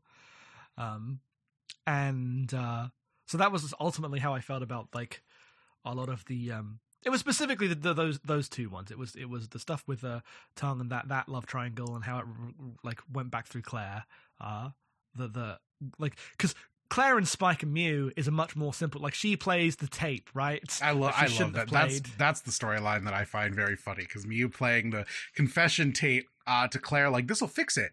Because Mew Mew is an adult, but he's like been kind of taken like Spike's an older guy who's basically like adopted her as like his daughter. Um, mew clearly she's like, married young and then had like a massive tragedy right? Like is- is, what happened to mew Yeah, yeah, but he like he treats her like a daughter, and she treats him like a dad. We're like, I'm gonna, fi- I'm gonna get him hooked up. Like, I'm, he's so sad. I need to like get him to recognize that he's in love with this lady and get them hooked up, and I, I will be meddlesome. Um, and it's, it almost entirely blows up in her face, and I think that stuff's really good. I like Yeah. Mew a lot. I, like I feel like that is much more in line with the tone that I was expecting. In that, like, that people do get hurt there. Uh, the thing he is betrayed about is like, I thought I taught her to not cross boundaries like this, and it was nothing really to do with Claire, right? Like, um, and then the way it is resolved is makes sense. Uh, the stakes are appropriate for like the level of conflict that happens, and the uh, ending is very heartwarming. I like when Yes. Claire and, uh, and Sting get together. Uh, I like the way that Mew fits into that. Um, I don't feel like that is the wholesome games positive that I was expecting. Like there is a conflict, uh, it is difficult, it is navigated, uh, and Mhm. people are stronger on the other side. Uh, and I just feel like that framework doesn't work applied to like um, the massive life changing stuff that happens in the the four way thing with uh, the other characters. Mm. Um, but like Uh, that one's great, and then there's um uh the the Jelly, he's fucking fantastic. I love him. Okay, so Jelly is like a weird. he's like a he, every. So here's the the thing that's like a meteor hit this island at some point, right? And like Yes. almost and killed most people. But the people who survived turned into weird mutant people. Like everyone's kind of like a weird mutant creature. Like Mew's a cat lady. Uh, Tung and his whole family are like green. They almost just look like rock people, though. There's no there's no in- indication they are rock people, right? But they kind of look like rock people. Um, and um, everyone's just kind of weird in that way. Um, there's little like dot guys uh, that I'm sure we'll talk about because the dot guys are cringe. Um, and there's sausage guys, which are cringe in a different way. Uh, yeah, I don't I don't know sausage guys. Yeah. Um, but um, part of that is like while everyone else was like, because it's implied that they were pe- like they're people. They're just pe- people who turned into weird mutants. Um, Jelly is like a, a fungus that turned into a person. He's like a weird yellow blob that relates to people weird because he's a fungus that like a sentient fungus that lives underground and uh kind of talks like Mordin Solus. Yeah, but he's not as cringe. I like him. They no, no, he's off good. I like him a lot. But he is he is the like weird science character, right? Yes, he is the weird science character, and specifically, he has like a whole different perspective on the nature of this place because he's a Yes. different kind of being, and I really like that. Yes. Yeah. Um and I yeah, I think he's really fun. Um And, He's the and one who- Oh, go ahead. Also, I, also, he's underground. He like, and it's one of the few times I think that like there's space in this game. It's a point and click adventure game or a direct control c- controller game. But to to talk to him, you have to go a little bit out of your way. You have to remember he's there, and I think that Yes. really works well because everyone else is just kind of hanging out in similar spaces. Uh, there's some bits where I'm like, I don't want to go all the way to the fucking swimming pool. Are you kidding me? Um, stuff like that that can get frustrating but i think having him be a couple screens underground that you have to like actively navigate to check on him does genuinely like really work Yes. Um yeah, uh he's also the one who like un like talk cuz like the whole thing is that everyone lives under the eaves of this big like tree that is magical, seemingly gives everyone life. That's why everyone survives cuz the tree is there. Um and everyone talks around a fungus that supposedly is like the thing that is like death, right? Cuz fungus grows out of decayed things. It's like this fungus is the bad thing. And he's like, "No, fungus is part of the life cycle like things that are grow things that live normally the way normal people think of them, like plants and flowers and trees, need things like fungus cycles to survive. It's important that they all live in symbiosis, which is like yes your clue on how to quote unquote solve the puzzle. It's not really a puzzle. You just do all the gardens and play the story. no but like in, in the narrative framework of the game that is like the conflict Yeah. that she has to solve in a way that no one else can figure out how to solve because their perspective Well- is too like railroaded So the thing, the, the thing that's you realize is that your grandfather has, because he was part of the research team, right? Who was there after the thing fell. yes um a bunch of researchers came um they figured out like the he figured out the magical stuff uh ev like bad things happen to other people because the research they were doing was weird there's like supernatural creatures in in the world um he learned the garden magic that like kind of helps keep balance but he decided like he seemingly decided at some point that everyone's cost personal cost had been too great because of a tragedy involving a, an apprentice he was raising up um who couldn't handle the like what actually set that guy off? I don't actually remember. It's been like uh, two weeks since I played this game. well he went into the, the, the spirit world and the spirit world like broke his mind Oh right, yes. Um, and so he, because everyone's like lost people and everyone's had these tragedies, he decides that he's going to like neglect the the fungal decay cycle of life part of the life cycle and be like that thing is bad, and in doing so throws the whole island out of whack. And you have to come and realize that no, it is it is about both sides. Um, and I think this is stuff that's like crunchiest and like I'm most like I think there's like a, an interesting thing here, but also some of the ideology is weird in that he views himself as like a colonizer atoning for his actions, right? yes Um, and in doing that, he's like, I have to be the one who's responsible. I have to like do the good magic to save the island all the time, and it's killing him. And you have to you have to like get him to a point where you teach him like it's too late to like mop up your problem. You have to integrate yourself into the community and understand what the community needs for it to work. Um, yes you have to like dissolve the boundary you've set up in your mind between like the person who did like colonial violence to the small town and someone who still lives here and is involved in the community and its functions. Well, like thematically, the, the- what it's writing about is like how it's writing about how white guilt is a selfish impulse, but this is not a white Yes. character. Um, yes. yeah, yeah. The metaphor is like definitely this is the part I was like, there's like something here, but man, it's fraught. And it's like weird in the way it's depicted. because they're also going on a spirit quest where she's like, "You must find your totem and, and stuff with his feather," and I'm like, there, Yes. "There's like native imagery." That I'm like, "There's not a specific uh, like indigenous uh, people, right? Like they, they don't even go into specifics about their family, um, but he's also like the human colonizers to these mutants, uh, and I'm like, Yes. "This is a lot of imagery that is is on the table here, uh, Yes. and it's hard, it's difficult to unpack." Um, Mhm. I, I don't think it's like.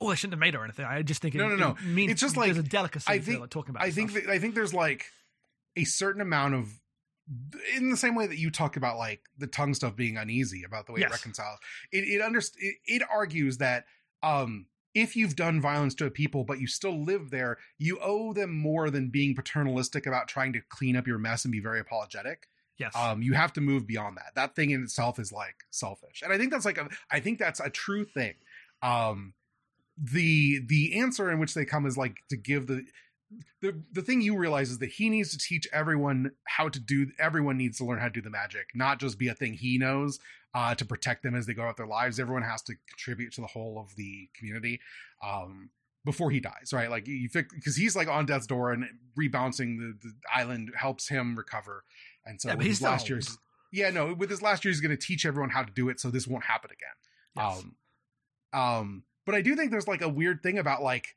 the granddaughter who lived in the big city coming and teaching the grandfather to not be so guilty about doing harm to these people, right? it's it's weird. I mean, it only the entire thing only works because the the um no one in the uh community like hates him. Yes. But if they like, imagine there was a character there who was like, "This is your fault. You have like ruined. You took we a tragedy happened to us, and you came and you like poisoned us with greater violence." Uh, Yes. If that character existed and lived in Mutazione, uh, they would be They would correct, be- and he would have nothing Yes. to say to them. exactly right like there's nothing you can do the minute that happens and that's a very valid thing that people do feel in real life right it's just not represented in this video game the whole thing the whole argument this game is making about the responsibility to like not be paternalistic about your things collapses um yeah. And, like And it's because weird. that person doesn't exist, like the thing he does is correct. He shouldn't be like yeah doing this to the town and they want him around. But like, if they introduced that perspective, the the game wouldn't be able to handle it, right? Yeah. If there was someone who still held on to the things he did and did blame him, which is totally valid to do. yes Uh, if they introduced that and then tried to do the like we can all understand each other thing, it would like it wouldn't work. It just would Yeah. fall apart. So it's weird because I, I think there's something valuable to say there has to be something beyond hand wringing guilt towards societal violence done, right? yes, You have to you have to go past that. You have to actually do things with people who live around you. Um but that but the game like pitches this is like only working when no one around is actually holding you accountable but yourself. You're only trapped by your own guilt. And that's not real life. Like real people are harmed. And many of those people are rightfully angry and don't want anything to do with their fucking colonizers right? And that there's it, it is valid for them to feel that way the other thing that this this doesn't depict is like there's nobody in the island who's like trying to figure out the magic themselves, which is the thing that would happen in a, a real like you know magic doesn't exist in the world, but there are people whose uh, cultures have been decimated trying to reclaim their culture and they don't want white people fucking with it, and that's the val- that is the actual answer, right? But that viewpoint is not depicted in this video game. yeah. And then obviously there's the part where like you know the main characters are not white in this game, even though it is Yes, s- so directly a game about the like guilt of colonization uh and how that lives in like a colonizer's hearts yeah. um which is a fraud the, thing the to level do the level where like the colonizers are like brown normal humans and everyone else is a weird mutant creature is like extremely this is the thing when why people roll their eyes when they talk about wholesome games right? You just you've just fucked up your metaphor by like oohing it one level. Yes. Um and i understand like why you do that. Like what i understand why these people are not white. It would it would be uncomfortable in a different way if it would just be a game about the white person coming to town and fixing everything. Um Mm-hmm. but the bones of that like structure Still exists. narratively You can still exists yes. Yes. Um and like i don't think it's like super problematic or anything i'm not like no no no they're, very- I- they're I clearly li- aware they're clearly aware of this tension while writing it and trying to navigate it but the tension Mm-hmm. hasn't gone away entirely Yeah, I definitely feel like this this game ends up trending on the, especially with this stuff, ends up trending on the side of like, this is an idealistic vision of how this could work out in Yes. a in, in a scenario where transformative magic is real for one, um, and Yes. nobody nobody's like pissed off enough for it to actually cause problems, right? Um, and I like I don't need I don't need a game to solve in colonialism, right? Like I'm not gonna No. ask that about it. It's fine. But when we sit here and do the criticism, this whole thing is I'm like I'm like this is like stepping in it more than I in a way that I think is like ultimately better than not doing it at all, but also introduces questions that clearly is not equipped to answer, and that's fine. I think there's like something commendable about that, even if I kind of roll my eyes at some of it. yeah i mean like i'm glad it's talking about these things Yes. um i think that like and ultimately like i wouldn't have enjoyed the version of Mutazione where it was all plot lines like um claire and sting and it was just uh oh we'll get together and are happy right like that version is i think weaker uh, but i do think when it brings in the more complicated uh, ideas whether they're like colonial violence or just like interpersonal selfishness yes. um I, I- do think like the the framework of the game struggles to hold on to those conflicts Mhm. uh, as as well as the lighter stuff. Um, Yeah. But that is not to say that I think it should only have been light stuff and not tried. Right? Like I, I I really appreciate what this game's going for, um, and uh, I, I like a lot of it. Like my frustrations come out of how I really enjoyed it and was invested in it. Yeah. Um, I don't think it's like a bad game or the, or in any way. Yes. Yeah. Um, no. It's just, it- it's interesting, to, like it, watching it fall in in the eleventh hour into like a thing that's like really nebulous and difficult to navigate. And be like, okay, all right, something to talk about. Yeah, I mean, it's absolutely better than there being nothing to talk about, right? Because I can see the version of this where it was just a misunderstanding. Yeah. Uh, and you could you could you could do that so easily, but it, it does it is about sitting in like the discomfort, and we just have to muddle through together. Um, I just like it a little uh, rougher than that, I guess. yeah. Um, but uh, I, I you know I like the town. Uh, I think it looks beautiful. Yeah. It's a really nice looking game. I think your run speed should be tripled. so so the two things is um one this is a, a fucking adventure game where you run across the the map of the island and in pure quintessential abnormal mapping mash, uh, fashion both of us are like man you need to move so much faster. This is so fucking slow. You move so slowly. you move so slowly. I was playing direct control on my steam deck. You were playing like a point and click on your computer right? Yes. Either way, it's not like you go any faster. I was like, man, I know where I need to go. Let me just fast travel. And I understand why they don't. Like, I can grab a bunch of seeds I'm never going to use. Talk about that in a second. Um, while I'm going around, and it's like important to understand that this is a space one has to navigate. You can't ignore the world you live in. Um, but also, sometimes I would like to get through the game. Thankfully, the game's only four hours long, right? Like, it's not a big deal. Uh, yeah, I mean it's not it's not like a problem, but um, I do think that like you're not really embodying the space. You're just holding right, right. It's not a walking Yes. simulator, and this is true of the entire this genre of game. The games are called Yes. walking simulators, but they're not actually about embodying yourself in a space. You just use you just press up and walk around. Mm.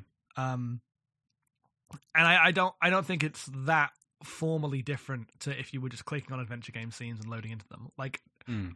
I feel equally as embodied in this game, uh, going around Mutazione as I did in Norco going around, uh, you know, um, Norco. I think there's something to be said about uh, this game when you get to like underground or the lighthouse or the swimming pool. It feels feels like you are making an effort to go somewhere because everyone Yes. else lives in like three screens. I mean, like that's what I think. Jelly is the best version of that. Is like he is Yeah. underground, and you do have to make an effort to. You could just go back and get on with your day, but you can also go out of your way to see what he's doing today.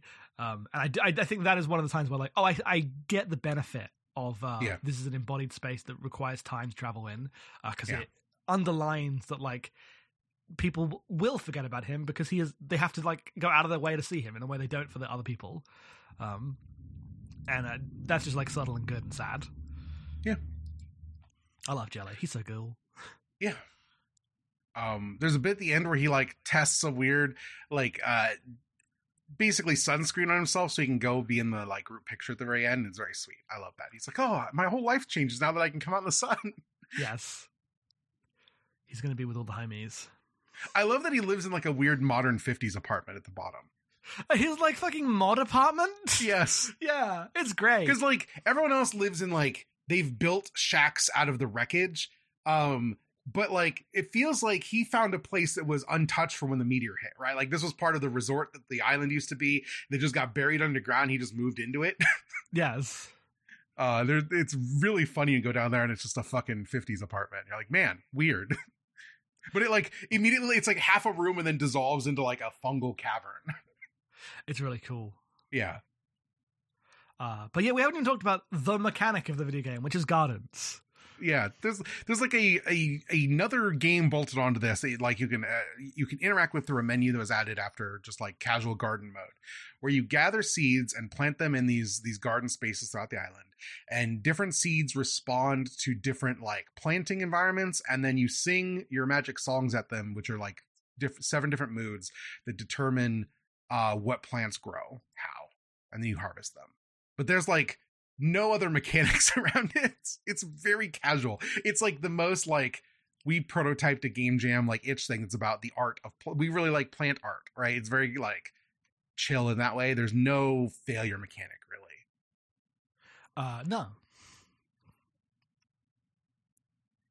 Which is fine. It just means that I interacted with it exactly as much as I had to to finish the video game. Uh, yeah, I mean, like, it, they, there's a lot of work put into it. There's like a dynamic Yes. uh whole system. hmm Um, uh, that's all about like the way the music works. Uh, but I did not engage with it that much. Yeah. Uh, I mean, it was- like every time I got to a garden, it was like plant. I planted every seed that uh, associated with this garden. And I tried to grow a nice looking, appealing garden, but then I just never touched it again. Right? yeah, it's one of the things that I don't know how to solve because Mhm. like I think that being meters means that I'm, well, I'm just filling the meter. Uh, Yeah. But if you took away the meters, I might just put one thing down and leave because I'm here to see the story. Um, Yes. I don't. It's like how do you get someone in in a like closed video game with a goal to engage with this like expressive thing to the side? I don't know. I do. I do really like the ways in which other characters then interact with your gardens after you've made them. Like they're just kind of like there's like Sting and uh, Claire go on a date at your garden that you built by the lighthouse later. That's good. uh, yes, that bit's great. Yeah.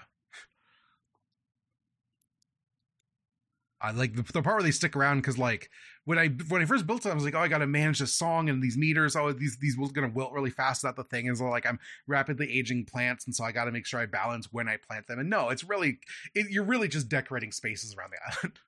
Yes. um it's not much there and then then the extra mode is like do you just want to like look at plants Uh, which is not like how i ingest games because we do this i i have this brain where i think about uh the colonial impact of stories and, not, and not grow nice plant gardens that i'm gonna like chill out with in an afternoon um Yeah. but uh that stuff's fine it's it's kind of cute i don't know i Uh, don't yeah, hate, i don't hate it it's just not really my either. speed right I'm just like, yeah. When I get to the garden, I'm like, okay, I did that. I can see the next scene because I'm here to see like the story play out. Yes. Um, but yeah, that's it. Do you want to talk about the sausages? You you didn't like the sauce. I don't like sausage either, but I don't like the sausages. I think that they like tip the they're, hand too so much. they're little sausage people. They look like sausage people. That's important, and they talk like minions. But what if minions only talk about capitalism? Yeah, they're doing like, aha, we must increase the productivity capitalism jokes. And I just found it a little cringe. I was like, I, you, know, you don't need- you don't need this. You're already on like the commune game. Yeah, and then Uh. there's the dots, which are the literal indigenous people of the island, who are like little ball guys with legs Yeah, who talk in like a fake language. And they live Yes. high up in the tree, and they all have like spears, and like they have a shaman. And it's like, hmm, I don't know about this one. This this is too far. yeah. Uh, th- that stuff is a little like muddled. Yeah, Um, uh, it's it's weird. because it doesn't it doesn't come up other than at one point you have to go and like they have a problem because the bird stole some of their shit, and you have to like grow some more stuff for them, and it appeases them, and then they're friendly towards you. The end. It never really talks about it beyond that. And I'm like, you, if you're having a game about the, the the impact that like people did when they moved here and fucked things up with the lab, and there's also indigenous people here, how you do you not talk about the ways those two things interact as echoes of each other? And the game just doesn't. So I don't I don't really want to bother with it. I mean, but I think it- it's like bad. They, it it does this on. It knows they're echoes of each other. I right? know. It's not. It's not but like, like, it, it doesn't it doesn't talk about like how how the, the people of the island like your grandfather and the, the mutants alike interact with the dots right well, no, the only thing what you the get is when dots think to- about you living here about there being a resort here The only thing you get is like when you go up to get the totem from like the, the dot like shaman or whatever. Yeah Uh, you're like you have to try. You you can't like impose yourself on it. You have to like let it decide whether it trusts you. Uh, Yeah. So it's a very. It's just like kind of um flattened into very like you you can't like impose yourself on nature. Is usually is like the the Yeah. lens it takes.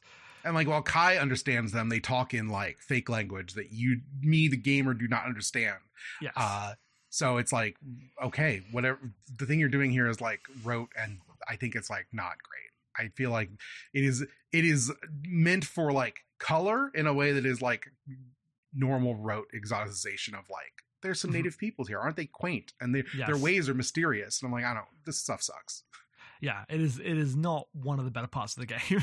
yeah because like what do they think about the fact that there was a resort here and then a meteor hit and then some people stuck around and like have a community that takes over most of the island as they live in the tree like sometimes you give them stuff and it seems like they appreciate that but like they aren't they aren't given agency right they they No. exist to solve a puzzle yeah. They don't like. They don't have a viewpoint on you. yeah and they couldn't express it because you can't understand them properly. Like the, yeah even if like Kai can, uh, the game can't like have them express complicated ideas in the language of the video game. yeah um but yeah i think that's everything Yeah.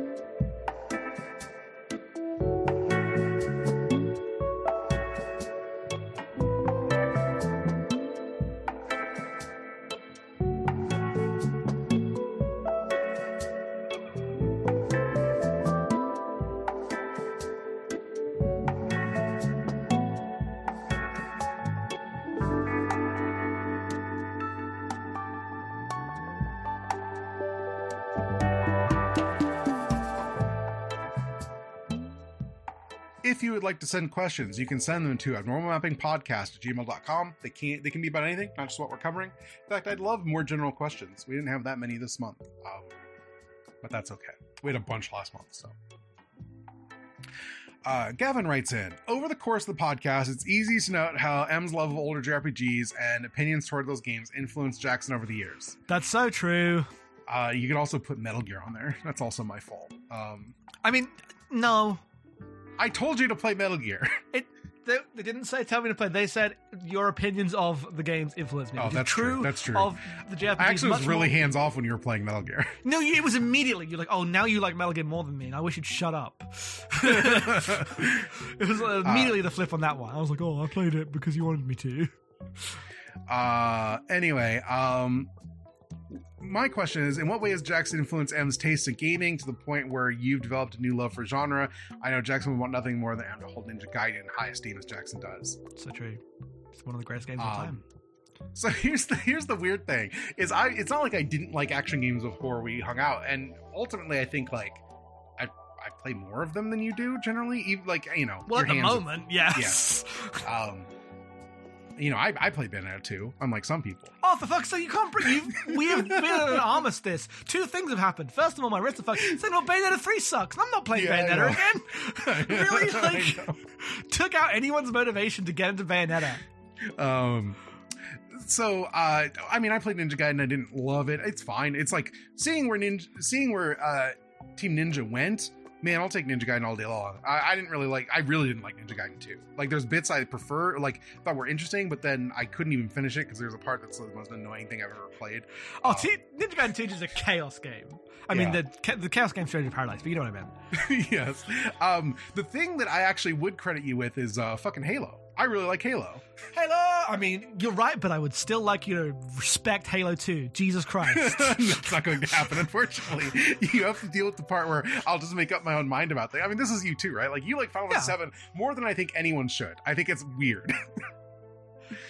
I'm like, you played all the other ones right afterwards. Why is Seven the one that stuck with you the way it has? I don't think Seven's that good. It's not like I like it a lot, but it's no Final Fantasy Eight. You fucking I kidding don't, me? I don't bring up 7 all the time, other than the fact that I there is know, a 7 but I- remake in happening. my in my heart. I know that you like Seven a lot in a way that I do not, and uh, it's fine. Sometimes you know people have. This is the thing of getting your friends and other stuff is they will not actually always share your opinions. Me and Jackson have actually diverse since we both kind of ended most of our Final Fantasy quests. We've gone in very separate directions about where we take that next. it's right? weird like like some of them some of the, the things line up like we both love 10 2 um Yeah. we both really like 4 but you like 4 more than me i mean i, I don't know if that's true because like i played it recently and was like fuck final fantasy 4 that's incredible um so i am like with you on that one but that those, those were not at the same time right you've been ride or die for 4 since we last since we first played it and i thought it was decent then Well, I mean, that was like also the fourth time I'd played that game, and I didn't like it the other times. It just really grabbed me that time. So you know, yeah i mean my time recently playing it was on like the, the original version and I Yeah. like, I, you know, number one Live A Live fan. Love Tokita's like weird the- Yes. theatrical vibe on the SNES. Yeah. um, and stuff like that. Yeah. Uh, but I'm like, I, I don't, I don't know, I don't know what other one. Like, you should probably respect Tony Hawk's more. I tried. I really want to. I just don't like it. Yeah, unfortunately, they were going to make another one. That's, I just don't like. so I don't like run based games. Um, yeah, no, I, I get that. Um, and I like skate, but like that new skate's not. I know it's not going to be what I want. I'm not the person I was when I played skate. Also, right? Like both are true. I mean, the skate's going to suck. It's a free to play game. Yeah, but like even if it wasn't, I'm not who I was 15 years ago. that's true. So, um, but really, it's Halo. I mean, you know, I fucking love Halo. Um, I Sorry. wish they'd make a new one. Yeah, exactly. It's really frustrating. Oh, I love Halo. Well, let's see what Halo they made after 2009. Oh no! yeah, fucking tell me about it. Um, Halo Five was better than Halo Four. You know, Um, every that's true. every every game I've ever I don't think I've played a shooter as bad. Halo Four is me is the second worst game I finished after fucking Murdered Soul Suspects. there has to be worse than that. There has to. no, there probably is. I'm I'm being facetious, but I really didn't like Halo Four. I really don't like Murdered Soul Suspect. God, Halo 4's so fucking terrible. Jesus. Yeah.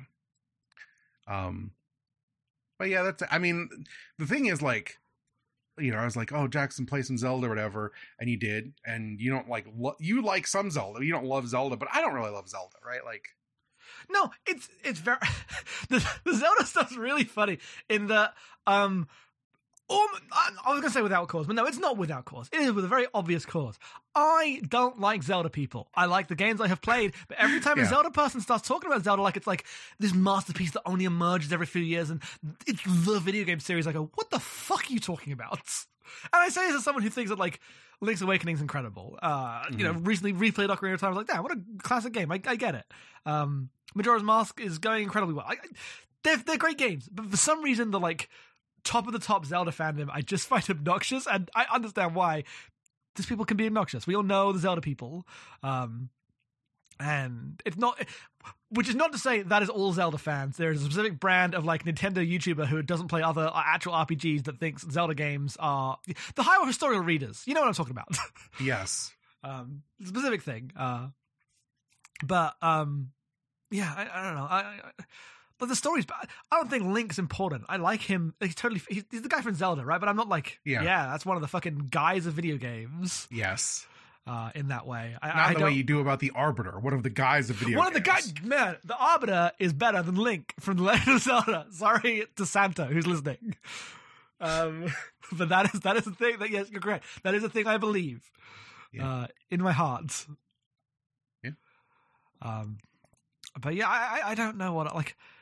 I know I have influenced you, and you know those are the big ones. But um, just because of the way we did this, you've played a lot of the games I get into.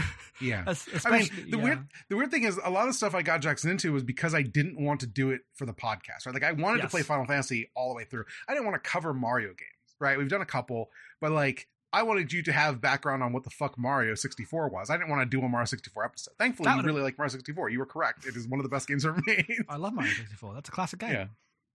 Um, but uh, yeah, I don't know. I think it's mostly just because uh, not only was I like older, but I had spent that time being turbo into multiple games in just a way you were not. Yes. Well, yeah, before no mapping, famously, I was like, I had a 360, but I was also watching movies, Yes. so I wasn't like going gamer mode that much. Yeah. And I had just been gamer mode since I was five. right? Yes. Yes. Um, And my specific form of game mode was like, I was listening to Giant Bomb more than I was playing video games on some level. yeah. It was yeah, like being exactly. immersed in a often very stupid culture in 2008. Yes. Um, so yeah, I don't know. Um, we're kind of through that period now. We just kind of explore our own interests uh, as we trundle along, which I think is fun. yes. It's made the segment ones much longer and weirder as we don't really play the same stuff, uh, which I like actually. Yeah, me too. I'm I'm I, I'm always like self conscious of how we just agree on so many things. yes. I, I I much prefer when there's like a not like a oh I think you're wrong about it you know but this episode there was like a little philosophical disagreement right it was the right level of conflict to make a good abnormal mapping episode Yes. Uh, Ari writes in playing Mutazione and particularly hearing the way the character voices done made me want to get into SFX slash sound design. Uh, how much I didn't follow through on that issue aside, have you ever had a particular game inspire you in a similar sort of way? Um, I really wanted to make an adventure game when I started playing AGS games. Um, I was like, Oh, this yeah. seems doable, and I never did. I I wrote it like a, a small Twine game when I started playing Twine stuff. Um, I think Horse Master is one of the greatest games ever made, and it, it that was like the one game I was like, man, fucking video games. um yes I, I haven't really had this from game like I've I've whenever I've wanted to like do creative things that's mostly been like I want to write more um Yeah. I've never thought I want to write more and then do a bunch of design and artwork on top of that. Like that just seems like Yeah. um, uh, it would just the thing I would want to do is tell stories. It would just seem like it would get in the way and be a lot of work. Uh, in, Well, yeah. which the, the, the yeah. actual thing is, I feel like by the time I got the impulse to like make, oh, games are things that p- individuals can make. I just knew enough about how the industry operated to be like, I don't ever want to do that. Uh, this seems miserable. No one's happy. I either have to sell out or be poor, and I don't want to do either of those. I mean, I am poor, but I don't want to be poor trying to make video games nobody cares about. well, it, if you look already the amount of like resentment's the wrong word, but like we have a fairly by Patreon standards, we have a stable Patreon, right? We have doing yes, we're still both poor and things are kind of fucked in our lives, but that's just normal for everyone. But Yeah. the abnormal mapping is a stable side project thing that we do in a way that we are very lucky for. Uh, Yeah. Now imagine if instead of like a couple episodes of Gundam a week and a podcast, uh, that was like a bunch of design work on a video game. Like it would Yeah. just be like the the effort to uh like you know to value ratio would just be way off. It's so hard Yeah. to make video games. Um, is why I, uh, yeah. it's an industry full of exploitation, right? Like it, it's Yes. known. And my thing is, I um, I don't want like I'd never wanted to make this my career. I don't want to work in video games. Period. Never did. Never. Uh, it's never crossed my mind. And I don't want to place a bet that if I like work on a project for one to five years at the other end, maybe I'll make strike it rich or go bankrupt. Uh, I've got like a family I take care of, right? Like, yes. uh if abnormal mapping went away i would get a different second job i need two jobs to survive right like it's it's a i'm just working to like support my household i can't do i'm not i'm not 22 i can't do the i'm gonna work on my passion project in my parents basement like i don't have parents Yes. Uh, this is just like the, the reality of things. yeah uh which is fine it's just never really crossed my mind as a thing i want to do um Kobats writes in if you could have any special edition of a console slash handheld that ever existed what would you want Any special edition? I'm, I'm getting the uh, Tribal Tats uh, Game Boy Advance SP. That is that can't be that hard to get a hold of. No, they probably that- I- a ton of those. It's everywhere. I mean, I remember that. It was like almost the default Game Boy Advance SP for a while there when I would see Yeah. Game Boys in public. It- but it is my memory. When I think of the Game Boy, I think of the stupid fucking Tribal Tats on the SP Advance. Uh, what a dumb thing they made. uh, yeah, fair enough. God, what do I? The problem is, I think most of these are really ugly. Um, well, yeah. There's a bunch of like goofy Char like 3DSs and stuff that would be funny to have. Um, the 3DS one in particular is very goofy because um, it's it's like Char's counterattack themed. It's got like fucking Char's counterattack Char on it for no Okay, reason. sure. I think it has the it might have the other Chars too. Um Char 3DS. Does that pull the Yeah, it's got it's got Quattro, it's got Char, it's got Char's counterattack Char, and like the fucking if you if you look at this Oh, is it the three of them with the um shadows? Yes. Uh, wh- yeah, man. Okay, this is ridiculous. Yes. Um no idea why that exists. Um the um the one that I would like, even though I've I've never owned this console and I don't really want to, is the Final Fantasy IV uh, Game Boy Micro. I think Oh. the faceplate's fucking sick as hell. Yes, man. This one is sick. Yeah, Shame it's Final Fantasy IV for the Game Boy Advance, a bad version of that game. But um, yeah, but I, I and I, do, I don't even want to use a Game Boy Micro, but it would Ever. be cool to have. yeah, uh, it's it's weird. You you don't like collecting things. no, You don't like having a bunch of shit. Um, Yeah. And you don't like the Game Boy Micro because it's uh, annoying, too small, and a bad way to play Game Boy Advance games. Yeah. Yet every day you kick yourself for not buying a Game Boy Micro when they're fifty dollars. They were so they were just discounted. The, it was the Famicom versions. I remember going to Walmart was where I was buying my video games, and this was my dirtbag early twenties where I'd just be there at three in the morning trying to look for any video game I hadn't played yet that I was interested in, and they would just have clearance Game Boy Micros because no one was buying them. Um, foolish to not buy several of them. Why would you want them? You don't need them. You Yeah. don't want them hanging around, and yet you feel it. You feel the pull in your soul. Yeah. I'm like, oh well, then uh, they'd be worth hundreds of dollars now. You Don't would not be selling them back. I mean, you you you, have sold games when you're done Yeah, with I've them. sold, you, I've sold most of my games. Are you kidding me? I have very. I mean, I have a lot of games around, but like, I all my big collector games basically I've gotten rid of, unless they yeah, you- mean something. you took them to the store. You you have never been like, oh, I'm gonna I'm gonna like. Well, I unloaded a lot of them to people in our community and like friends and like. Amer's got like half my game collection because I just was like, yeah, I'll give you, I'll give you like fucking like a third of what the list price of these are. Just take them. But that's what I'm saying. I was like, you're not like flipping them. yeah, Uh, if you were flipping them, you would have handled it differently. Like uh, you Yeah, wouldn't be flipping the Game Boy Micros. You may have that, got, that, given that them to Godzilla someone. Godzilla PS4 game was worth a lot of money, and I kind of just gave it to Amer because uh, they would enjoy it more. Oh, I, I I got that. I have it around here somewhere. It was like five bucks. Yeah, I bought it for like twelve dollars, and then it was like yes. Um, I gave my I gave my DS Dragon Quest to someone for like very cheap because I'm like I have to. I just I hacked my DS. I don't need. oh, these. didn't you send your last story to someone? No, Six sent me. their last story, and I haven't. I don't think I've booted it. but I Oh. do still think I have it. Okay, that was, I know. I know there was a trade of a last story copy that wasn't going to be played by either side of that Yeah. trade. yes. I was like, yeah, I'll take it. Uh, this was before I had like a Steam Deck where I could just like load it on there, probably. But you know, Wii games, Dolphin. Yeah. uh, yeah, I just um, like when I decided to get like hack my DS, I bought a 2DS XL. I paid extra for a in-box Japanese orange and white one because I liked that color. Um, I thought briefly about getting the Dragon Quest model. Um, that has like the metal slime on the back, and I was like, that's just gonna track fingerprints because it's a fucking shiny metal slime. Um, I was very happy with that, but I don't feel the need to drop like hundreds. Then I did not pay like excessive for that. Um, but I don't see the need to drop hundreds of dollars for limited edition consoles. It's not really my speed. Yeah, me neither. I, I um, I I'm don't. perfectly capable of taking my GBA apart and uh, changing out the buttons and stuff to be what I want.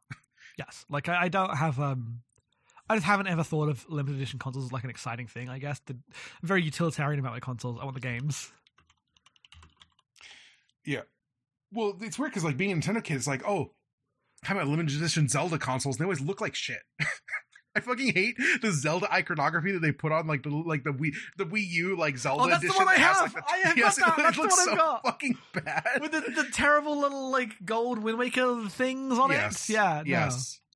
I get Um, uh, on my list would be the Hatsune Miku like green PSP. I think that's a cool PSP because it's fucking Hatsune Miku color. That's Uh, it. the PSP is one of the best consoles, like th- as an aesthetic object to yes, ha- like We- have in public. Yes, listen to the VoIP Life where we rate consoles. and Oh right, we did this. Oh right, Yeah. we did a whole. We're both about big fans of the PSP. Yes. Um, there's like screen replacements of the PSP that are a little outside of my skill range, but man, the idea of having that with like a, a screen that didn't have quite as much ghosting uh, sounds really nice. And Mhm. I don't mean use my Vita. Don't tell me to use my Vita. I know. You should use your Vita. No, I don't want to. You know you can use your Vita for that. You, I don't know if you've hacked your Vita, but you can use your Vita. Our next question from Hilver. Um, uh, Hilver uh, mentioned liked the game a lot, but thought the melodies for the gardens were too subtle. I agree. I, I- they were not particularly stand out to me. Um, I wanted to play this game after hearing interviews with the writer, narrative director uh, Hannah Nicklin about uh, game writing from an academic and theater background. Have you ever been inspired to play a game based on the creators talking about it specifically? Um, I I can't think of a specific adv- example, but I definitely have at some point. I'd have to have. um yeah i mean like think of like firewatch and gone home listening Well, to yeah, yes, right yes. There are people that I would like knew Yeah. of before. Yeah. yeah um it was specifically the way people talked about the entertainment that made me want to play Kentucky Route Zero. Turns out it's the best part of Kentucky Route Zero. Oh yeah, the entertainment is a five star, like twenty Yes. minute uh, thing, and Yeah. Kentucky Route Zero is okay. Man, Yeah. Mutazione uh, clears Kentucky Route Zero. yes, absolutely. Which I read Um, Kentucky Route Zero. yes. Um, Alex writes in, uh, thanks for coming Mutazione. think it deserved more attention. Played it right when everything got super, super serious about COVID. Uh, so I can't think about it with all the feelings from that time coming through.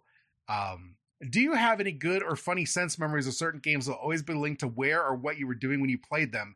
Bonus points if it's not a handheld game. I got tons. I got tons. I, you have a lot my of these. br- this is how my brain works about remembering things. I don't think it does for Yes. you. Um, yeah, I have like three that come to hand. One of which is a handheld thing. this is how like I remember podcasts by the like bus I was on when I was listening Yes, to I them. Like don't have rem- remember parts of my life in this way. Like so, I remember playing Red Dead Redemption One while it's snowy outside, and um, my sister's friend Emily was there, uh, and uh, so like th- those kind of memories. Um, Yeah. And it's a lot of like I remember what room I was in, and because I moved around a lot before 2018, um, like I kept thinking of myself as someone who didn't, but then literally every 12 to 18 months I'd be in a new place, and you'd be like, "Oh, you Yes. moved again." uh, and so, I, like any game I played at any given place, I remember where I was when I when I did that. I remember what desk I was at, uh, and what my life was like. Um, so things like that. Uh, and uh, my COVID one was uh, Disco Elysium, so that one's burned into me also. Uh, Mhm. In the Disco Elysium was the game I was playing when I like the last time I went to a pub, right? Like I had, I still haven't gone back because I don't feel safe. Um, so stuff like that. Uh, yeah. Uh, so mine are uh, just ones that come to mind when I hear this prompt. Uh, I remember playing Phoenix Wright. So I worked this shitty job right out of after I dropped out of college. Um, got kicked out. Come back to that in a second. Uh, I worked this shitty job I hated, but like I worked there with, and my mom worked there, and I was off like an hour before she was for whatever reason. I don't even know why that was the case. And so I would play. Uh, I would just kind of sit and wait for her to get off work. Um, after I got off my shift in the break room, and I would play all the Ace Attorney games as they came out because this was the era for DS games. And if I wasn't playing Ace Attorney, I was reading Atlas Shrugged. That's who I was in this oh! era. I have like a I have like an Ace Attorney two and three slash Atlas Shrugged, like intense memory of those things happening kind of around the same time. Um, uh, this is so powerful. One of those held up better than the other one. Yeah. Um, I, in my first year of college, me and my college roommate, um, I remember because I didn't have a PS2. I didn't buy. I had a GameCube, and then my family got very, very poor, like extremely poor, and I did not have money for anything really. Uh, so we went to college, and my roommate had a PS2, and uh, I'd never played 10. And I, you know, I was Final Fantasy fan, so I played uh, 10 and he kind of sat shotgun and like watched or whatever because he hadn't played through it and then he played 10-2 and i sat shotgun and watched because uh you know he hadn't played that and uh, we had a great time and i flunked out of college because i do that until five in the morning and then to, go to bed instead of going to class uh yeah I, my version is literally right after i i, I think i i don't think i'd finished college at this point because there was a point where like I was right at toward the end of uni, and like my home, my the flat I was living in, the the, the guy under me like screamed, trying not to my door in the middle of the night and screamed at me. So I was like, "Oh, I gotta leave." Yeah. um, but the house I was about to move into wasn't like ready yet, so I was living oh. with my my sister for a few months.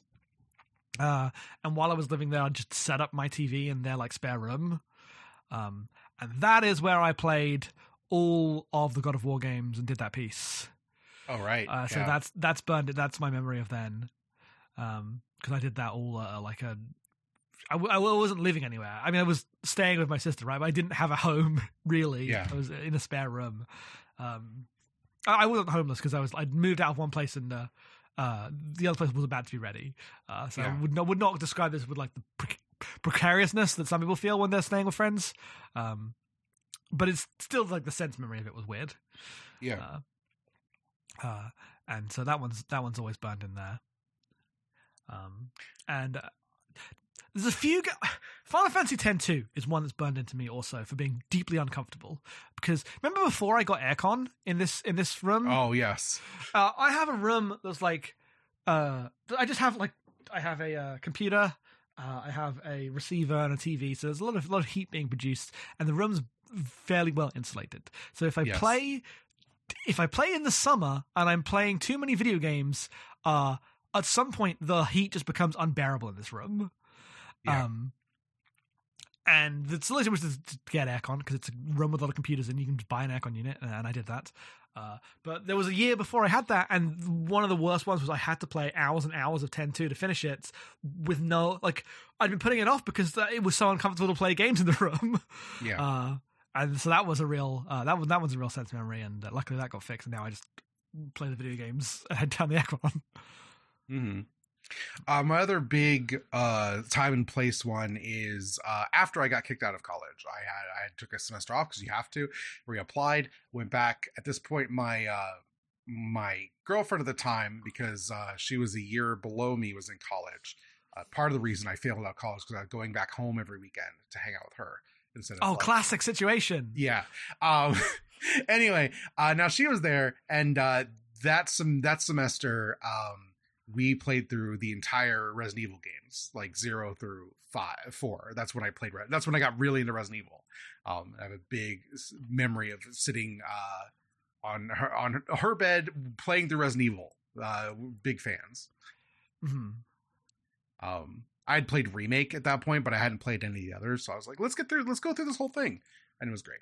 Um, yeah, those are my big ones. And then then I had to leave college because uh, I didn't have any money because uh, I spent the next two years being almost homeless. So rib, rib, rib, rib. yeah. Yeah. When you're when you're living on the living room couch of the guy your mom's dating, I'm counting that as homeless. Yeah, that's yeah. That that, that is the thing. I was like, I don't want to steal Valor and say I was like that when I was living with my sister. Because Yeah. that one, that's cool. That's rough. Two years. yeah, all your Well, stuff's in rough. storage, and you're just kind of like, I have a laptop and some clothes. That fucking sucks. Yeah. Um, bad times. Uh, would never go. I would n- not go back to my 20s for anything. It was a miserable fucking time. Yeah. um. Anyway. Uh. Let's see. Uh, Grime writes in. Uh, video games do a kind of bad job at mar- modeling the act of gardening. Generally, I feel like it's mainly because the game parts chafe against the realities of gardening. Um, video games aren't meant to be perfect simulations anyway. So my question is, what kind of game do you think games like Stardew try to evoke, or what kind? uh, What's the question here?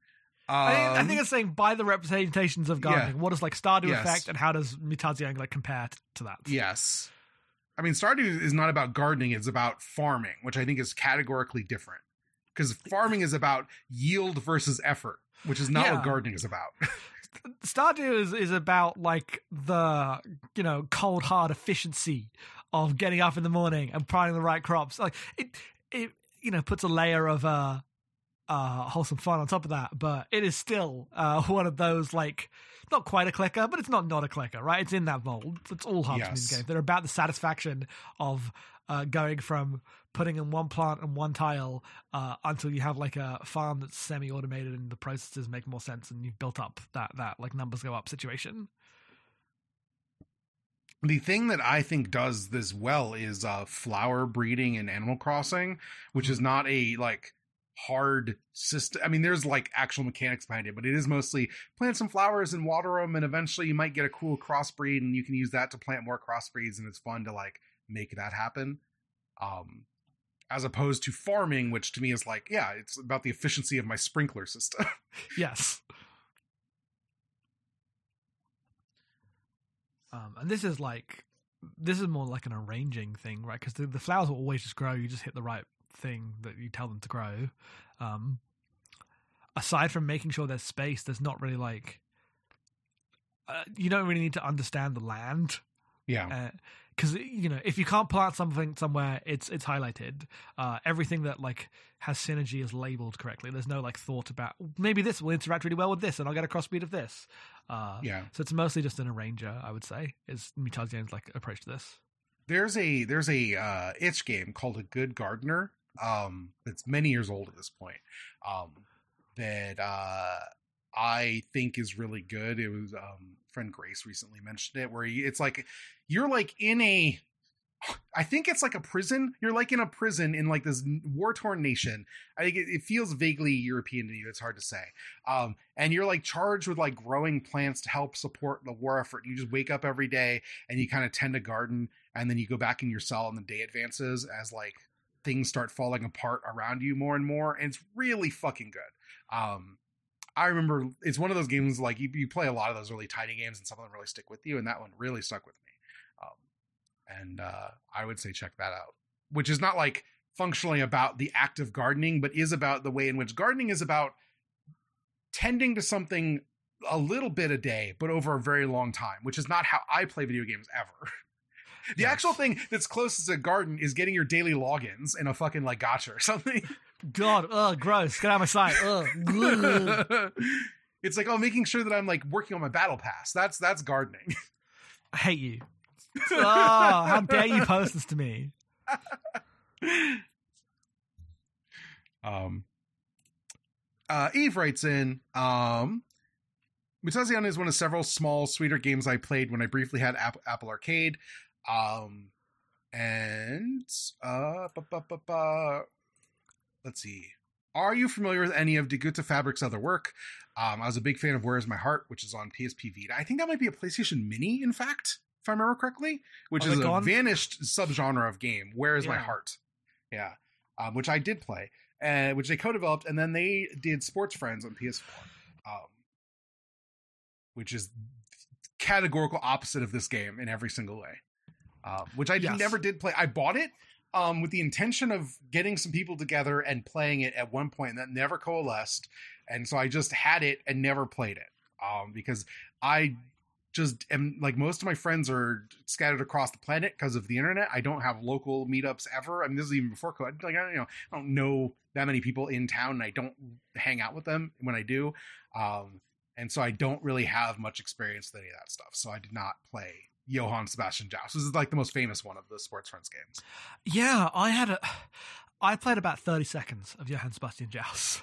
uh, I was in. Uh, I'd, I'd gone up to London um, for nothing. I'm fairly sure it was for nothing. I think me and my mum just went up to the South Bank um, Oh. and hung about for a bit because we were bored that day. Um, and uh, in one of the buildings, I forget which one, uh, there was just like a, you know, it, it's it's the South Bank, so there's, there's like stuff happening, and they're just someone had set up Johann Sebastian Joust. It was like clearly some like arts thing event going on. Um, and uh, I was like, I've heard about this on the podcast, but I never thought I'd be able to play it. And I was playing it, and uh, and then the game, exactly like one pot over, was like, so there was a guy, uh, just like his entire body was like covered with balloons, and it was about like throwing things at them to pop all the balloons. I'm like, I have to leave. This is like too loud and annoying, and uh, I was scared of balloons as a kid. I was like, I, just, I, I cannot be playing Johann Sebastian Joust next to a game of let's make the most noise inhumanly possible right next to me. It was so this unfair. is this is your nightmare. You you walked into like a cartoon Stephen King nightmare scenario for yourself. 'Cause I, I've always been scared of popping balloons as a kid. Just like a, a phobia I've had. I, I, I play drums, Yeah. it's not the noise. It's just a phobia I've had. Uh, and I've go in and I'm like, oh, I, I've heard about this Johann Sebastian thing. What a perfect opportunity to finally try it for myself. And then literally is the most cartoonish, like, here's your childhood fear thing Yes. standing next to you. Uh, not actually scary to anyone but you because you, like, hold your childhood self within you. Uh, yeah, but it was yes. In hindsight, it's very funny, and because of that, I've never truly played Johann Sebastian Joust. I just like kind of got up to it, took the move control, and so I was like, I have to go, so goodbye. um, and so that was that's my memory of Johann Sebastian Joust. that's really funny. I play Where's My Heart, but have no memory of it. That, that's how long ago it was. So Yeah. Um, but yeah, they haven't made anything since video games. They I know they're working forever. on something, yeah, but it, it, it's taking forever, and uh, COVID's happened, so Yes. Um, and that's all of our questions. Again, if you want to send them in, you can send them to abnormalmappingpodcast at gmail.com. Uh, we appreciate them. Uh, that's it. Next month, uh, we have a new video game. We are playing Potion Craft, we sure are. um, which is uh, by Nice Play Games. Uh, this is this came out in 2021. Um, I think it was a I think it was an early access. I think like the full version came out relatively recently. It's on Game Pass right now. Um, and uh, it's on PC. Um, I had it on Game Pass, but then I bought it on Steam. Um, To play on in Steam Deck. Yeah. Um, I'm actually playing on my computer because it's kind of like a mousy. It's like very. It's it's a mouse driven game. for the most part. Okay, I just think of you as a if you can play something Yeah, on no, Steam I know. you generally will. Um, but uh, I was playing. I was in the middle of playing. Um, Muta- I started this while I was still playing Mutazione, and I was like, "Oh, this is for like me to. If I just want to, I just want to test it out to make sure I wanted to commit to this." And I'm still like not sure it's the best fit for us, but I think there's something interesting in that when we're in this like summer where we're kind of fucking around while I'm playing Chrono Cross. yeah, well, you'll play um, Chrono Cross, and I'm like only gaming intermittently. yeah. Um, this is gonna be a weird one because it's one of those like, you know, do odd jobs making things for people style like production games, which is not a thing we particularly. But it's not like Infinifactory, which is too much for us. We're not going to go and tourist our way through Infinifactory or something. Well, it's Infinifactory is a different thing. Infinifactory is Yeah. all about like the uh you know everything is connected in this perfect machine of efficiency Yes. and how close can you get to that this is much more about um i assume individual puzzles i assume it's like a what's this is this is this is this is somewhere between Recettear and like Diner Dash, but no no hard time limits. what's the game what's that puzzle game with all the things that rotates Rotate. yeah the have puzzle to- game with it has like circles and hexagons and everything connects and has to spin and you get rated on how efficient it is You Oh, get, like- uh, Opus. opus, Opus yes yes that one whatever yes that is the one opus magnum Yes, Opus. Magnum. I Magnum. assume this is similar to that it's way softer. Yeah, I haven't played Opus Magnum. Uh, I haven't Opus played Magnum's Opus great, Magnum. but Opus Magnum's hard as fuck. I I wish I was good at Opus Magnum. Yeah, I might. If I enjoy this, I might like sheepishly approach yeah, Opus, Opus Magnum, Magnum. is way more of an actual puzzle game. This is way more like, oh, this person needs a health potion. I'm going to make another health potion. Cook it up real quick. yeah, um, we'll see what we think. I'm, I'm excited. If the episode's short, then the episode's short, but we'll have a good Yeah. time. Yeah, yeah, it'll be fine. Um, and uh, that's it. So plugs. Yeah, you can find me at headfuls off at twitter.com and at Cohost and wherever the internet still exists. Are you are you chosting? Not really, but I am on. I was gonna say I feel like everyone I know is like I'm on Cohost. I'm like, are you really on Cohost? Like, no. no. I'm still on Twitter. I'm on the dying side. I'm fucking. Yeah. I'm on like deck two of the Titanic. What do you want from me? yeah, no, fair enough. Me too. I mean, I'm not. I was just Uh, curious because I don't go there. I was like, are you actually posting on Cohost? I do Uh, go and check it, but I don't really post much on it. I, I Okay. just, um, I don't know. I, I feel like my when I'm tweeting, I'm just firing things off, and uh, it doesn't work for me. I don't know. I'm currently being cancelled for two separate things. Um, Um, was it your full throated support of the uh, Abe assassin? Is one of them yeah, apparently I'm in favor of um, uh, nationalism? I saw Korean some of those. nationalism. yeah, look, And I was like, I didn't know. I haven't read his manifesto. I was making a joke. Fucking that. And the, the other thing is the Internet Archive thing. And I'm like, I, I hate authors. oh, that one, that one is. Fuck off, cops. Copyright's bad. Uh, Intellectual property's bad. Get out of when you get I- enough retweets, you it, you just like are then judged retroactively on whether you did a fucking novel of research before your tweet you made on the toilet. yes, yeah. Sucks. The Abe guy might have bad politics, but it's still really good that he shot Abe. There's, there's It's nothing. really funny. It's funny. The joke is also about how Shin Kamen Rider has the same plot, and apparently Kamen Rider Yes. Black Sun. oh, That's what the joke was. That was the entire Yes. joke. I didn't know that he was a Korean nationalist, nor do I particularly care. He's in prison. He's not fucking getting out. He's not a real public figure.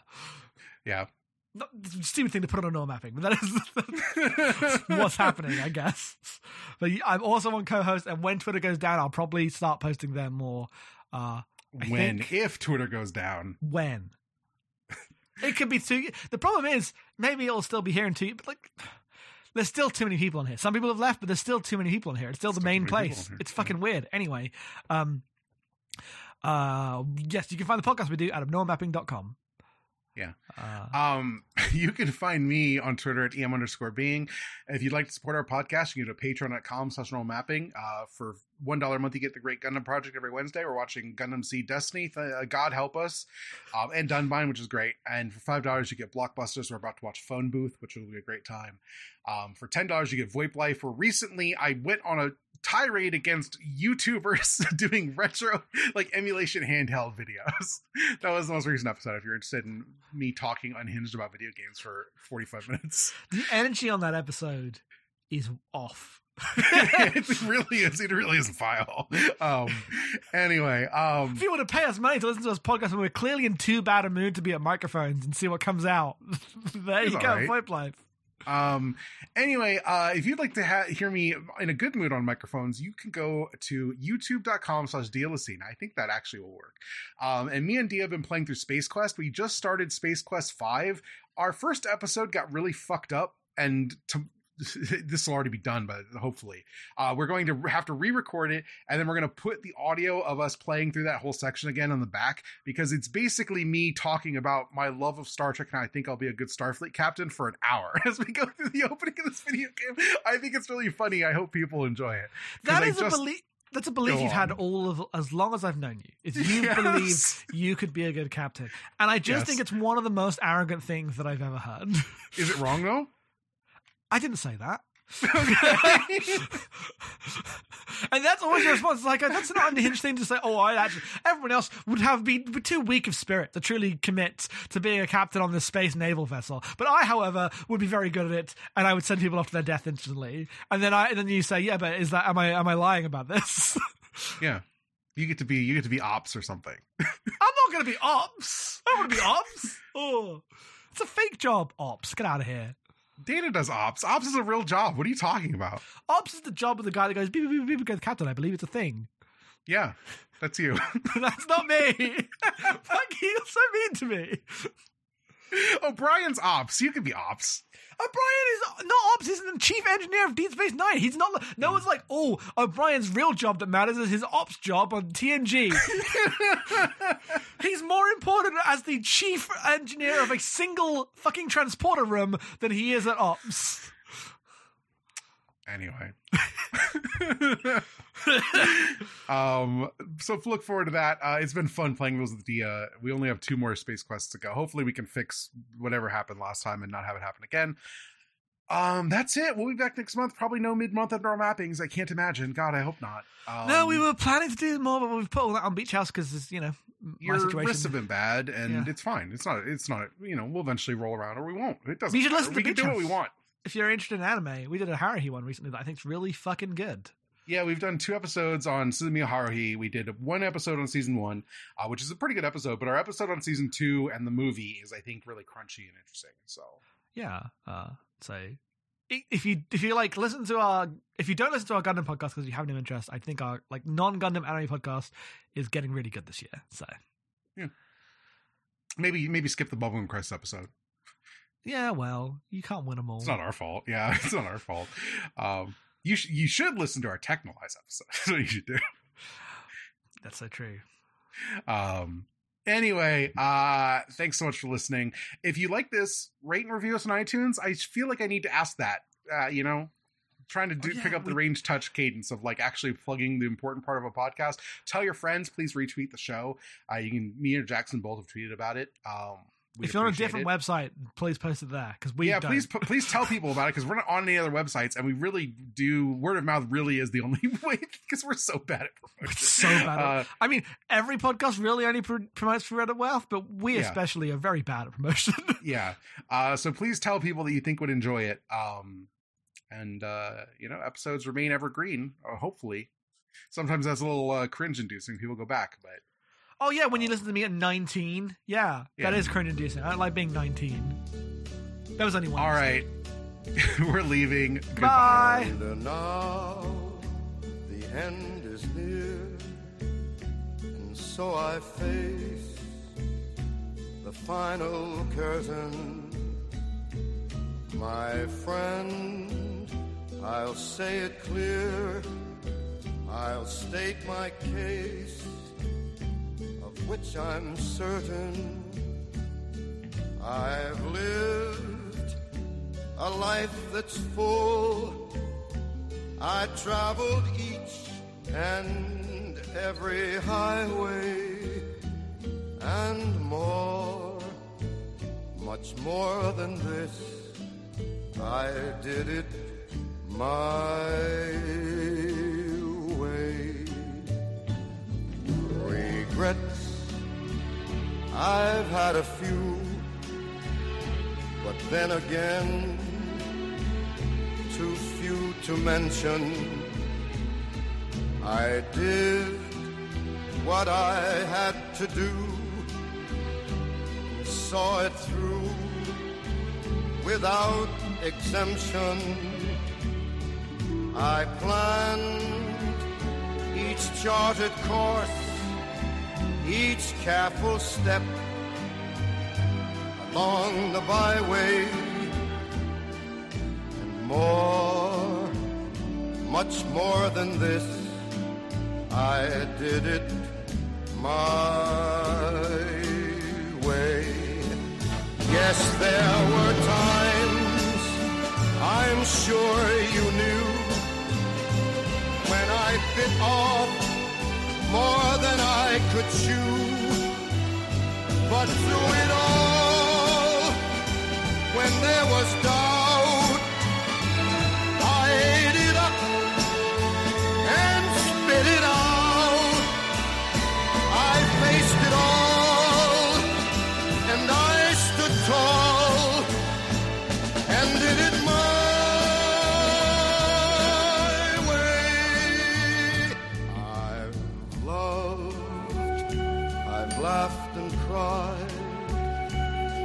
I've my fill, my share of losing, and now as tears subside, I find it all so amusing to think I did all that.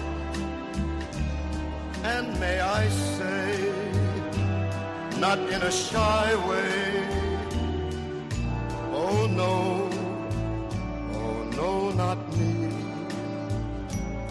I did it my way. For what is a man? What has he got.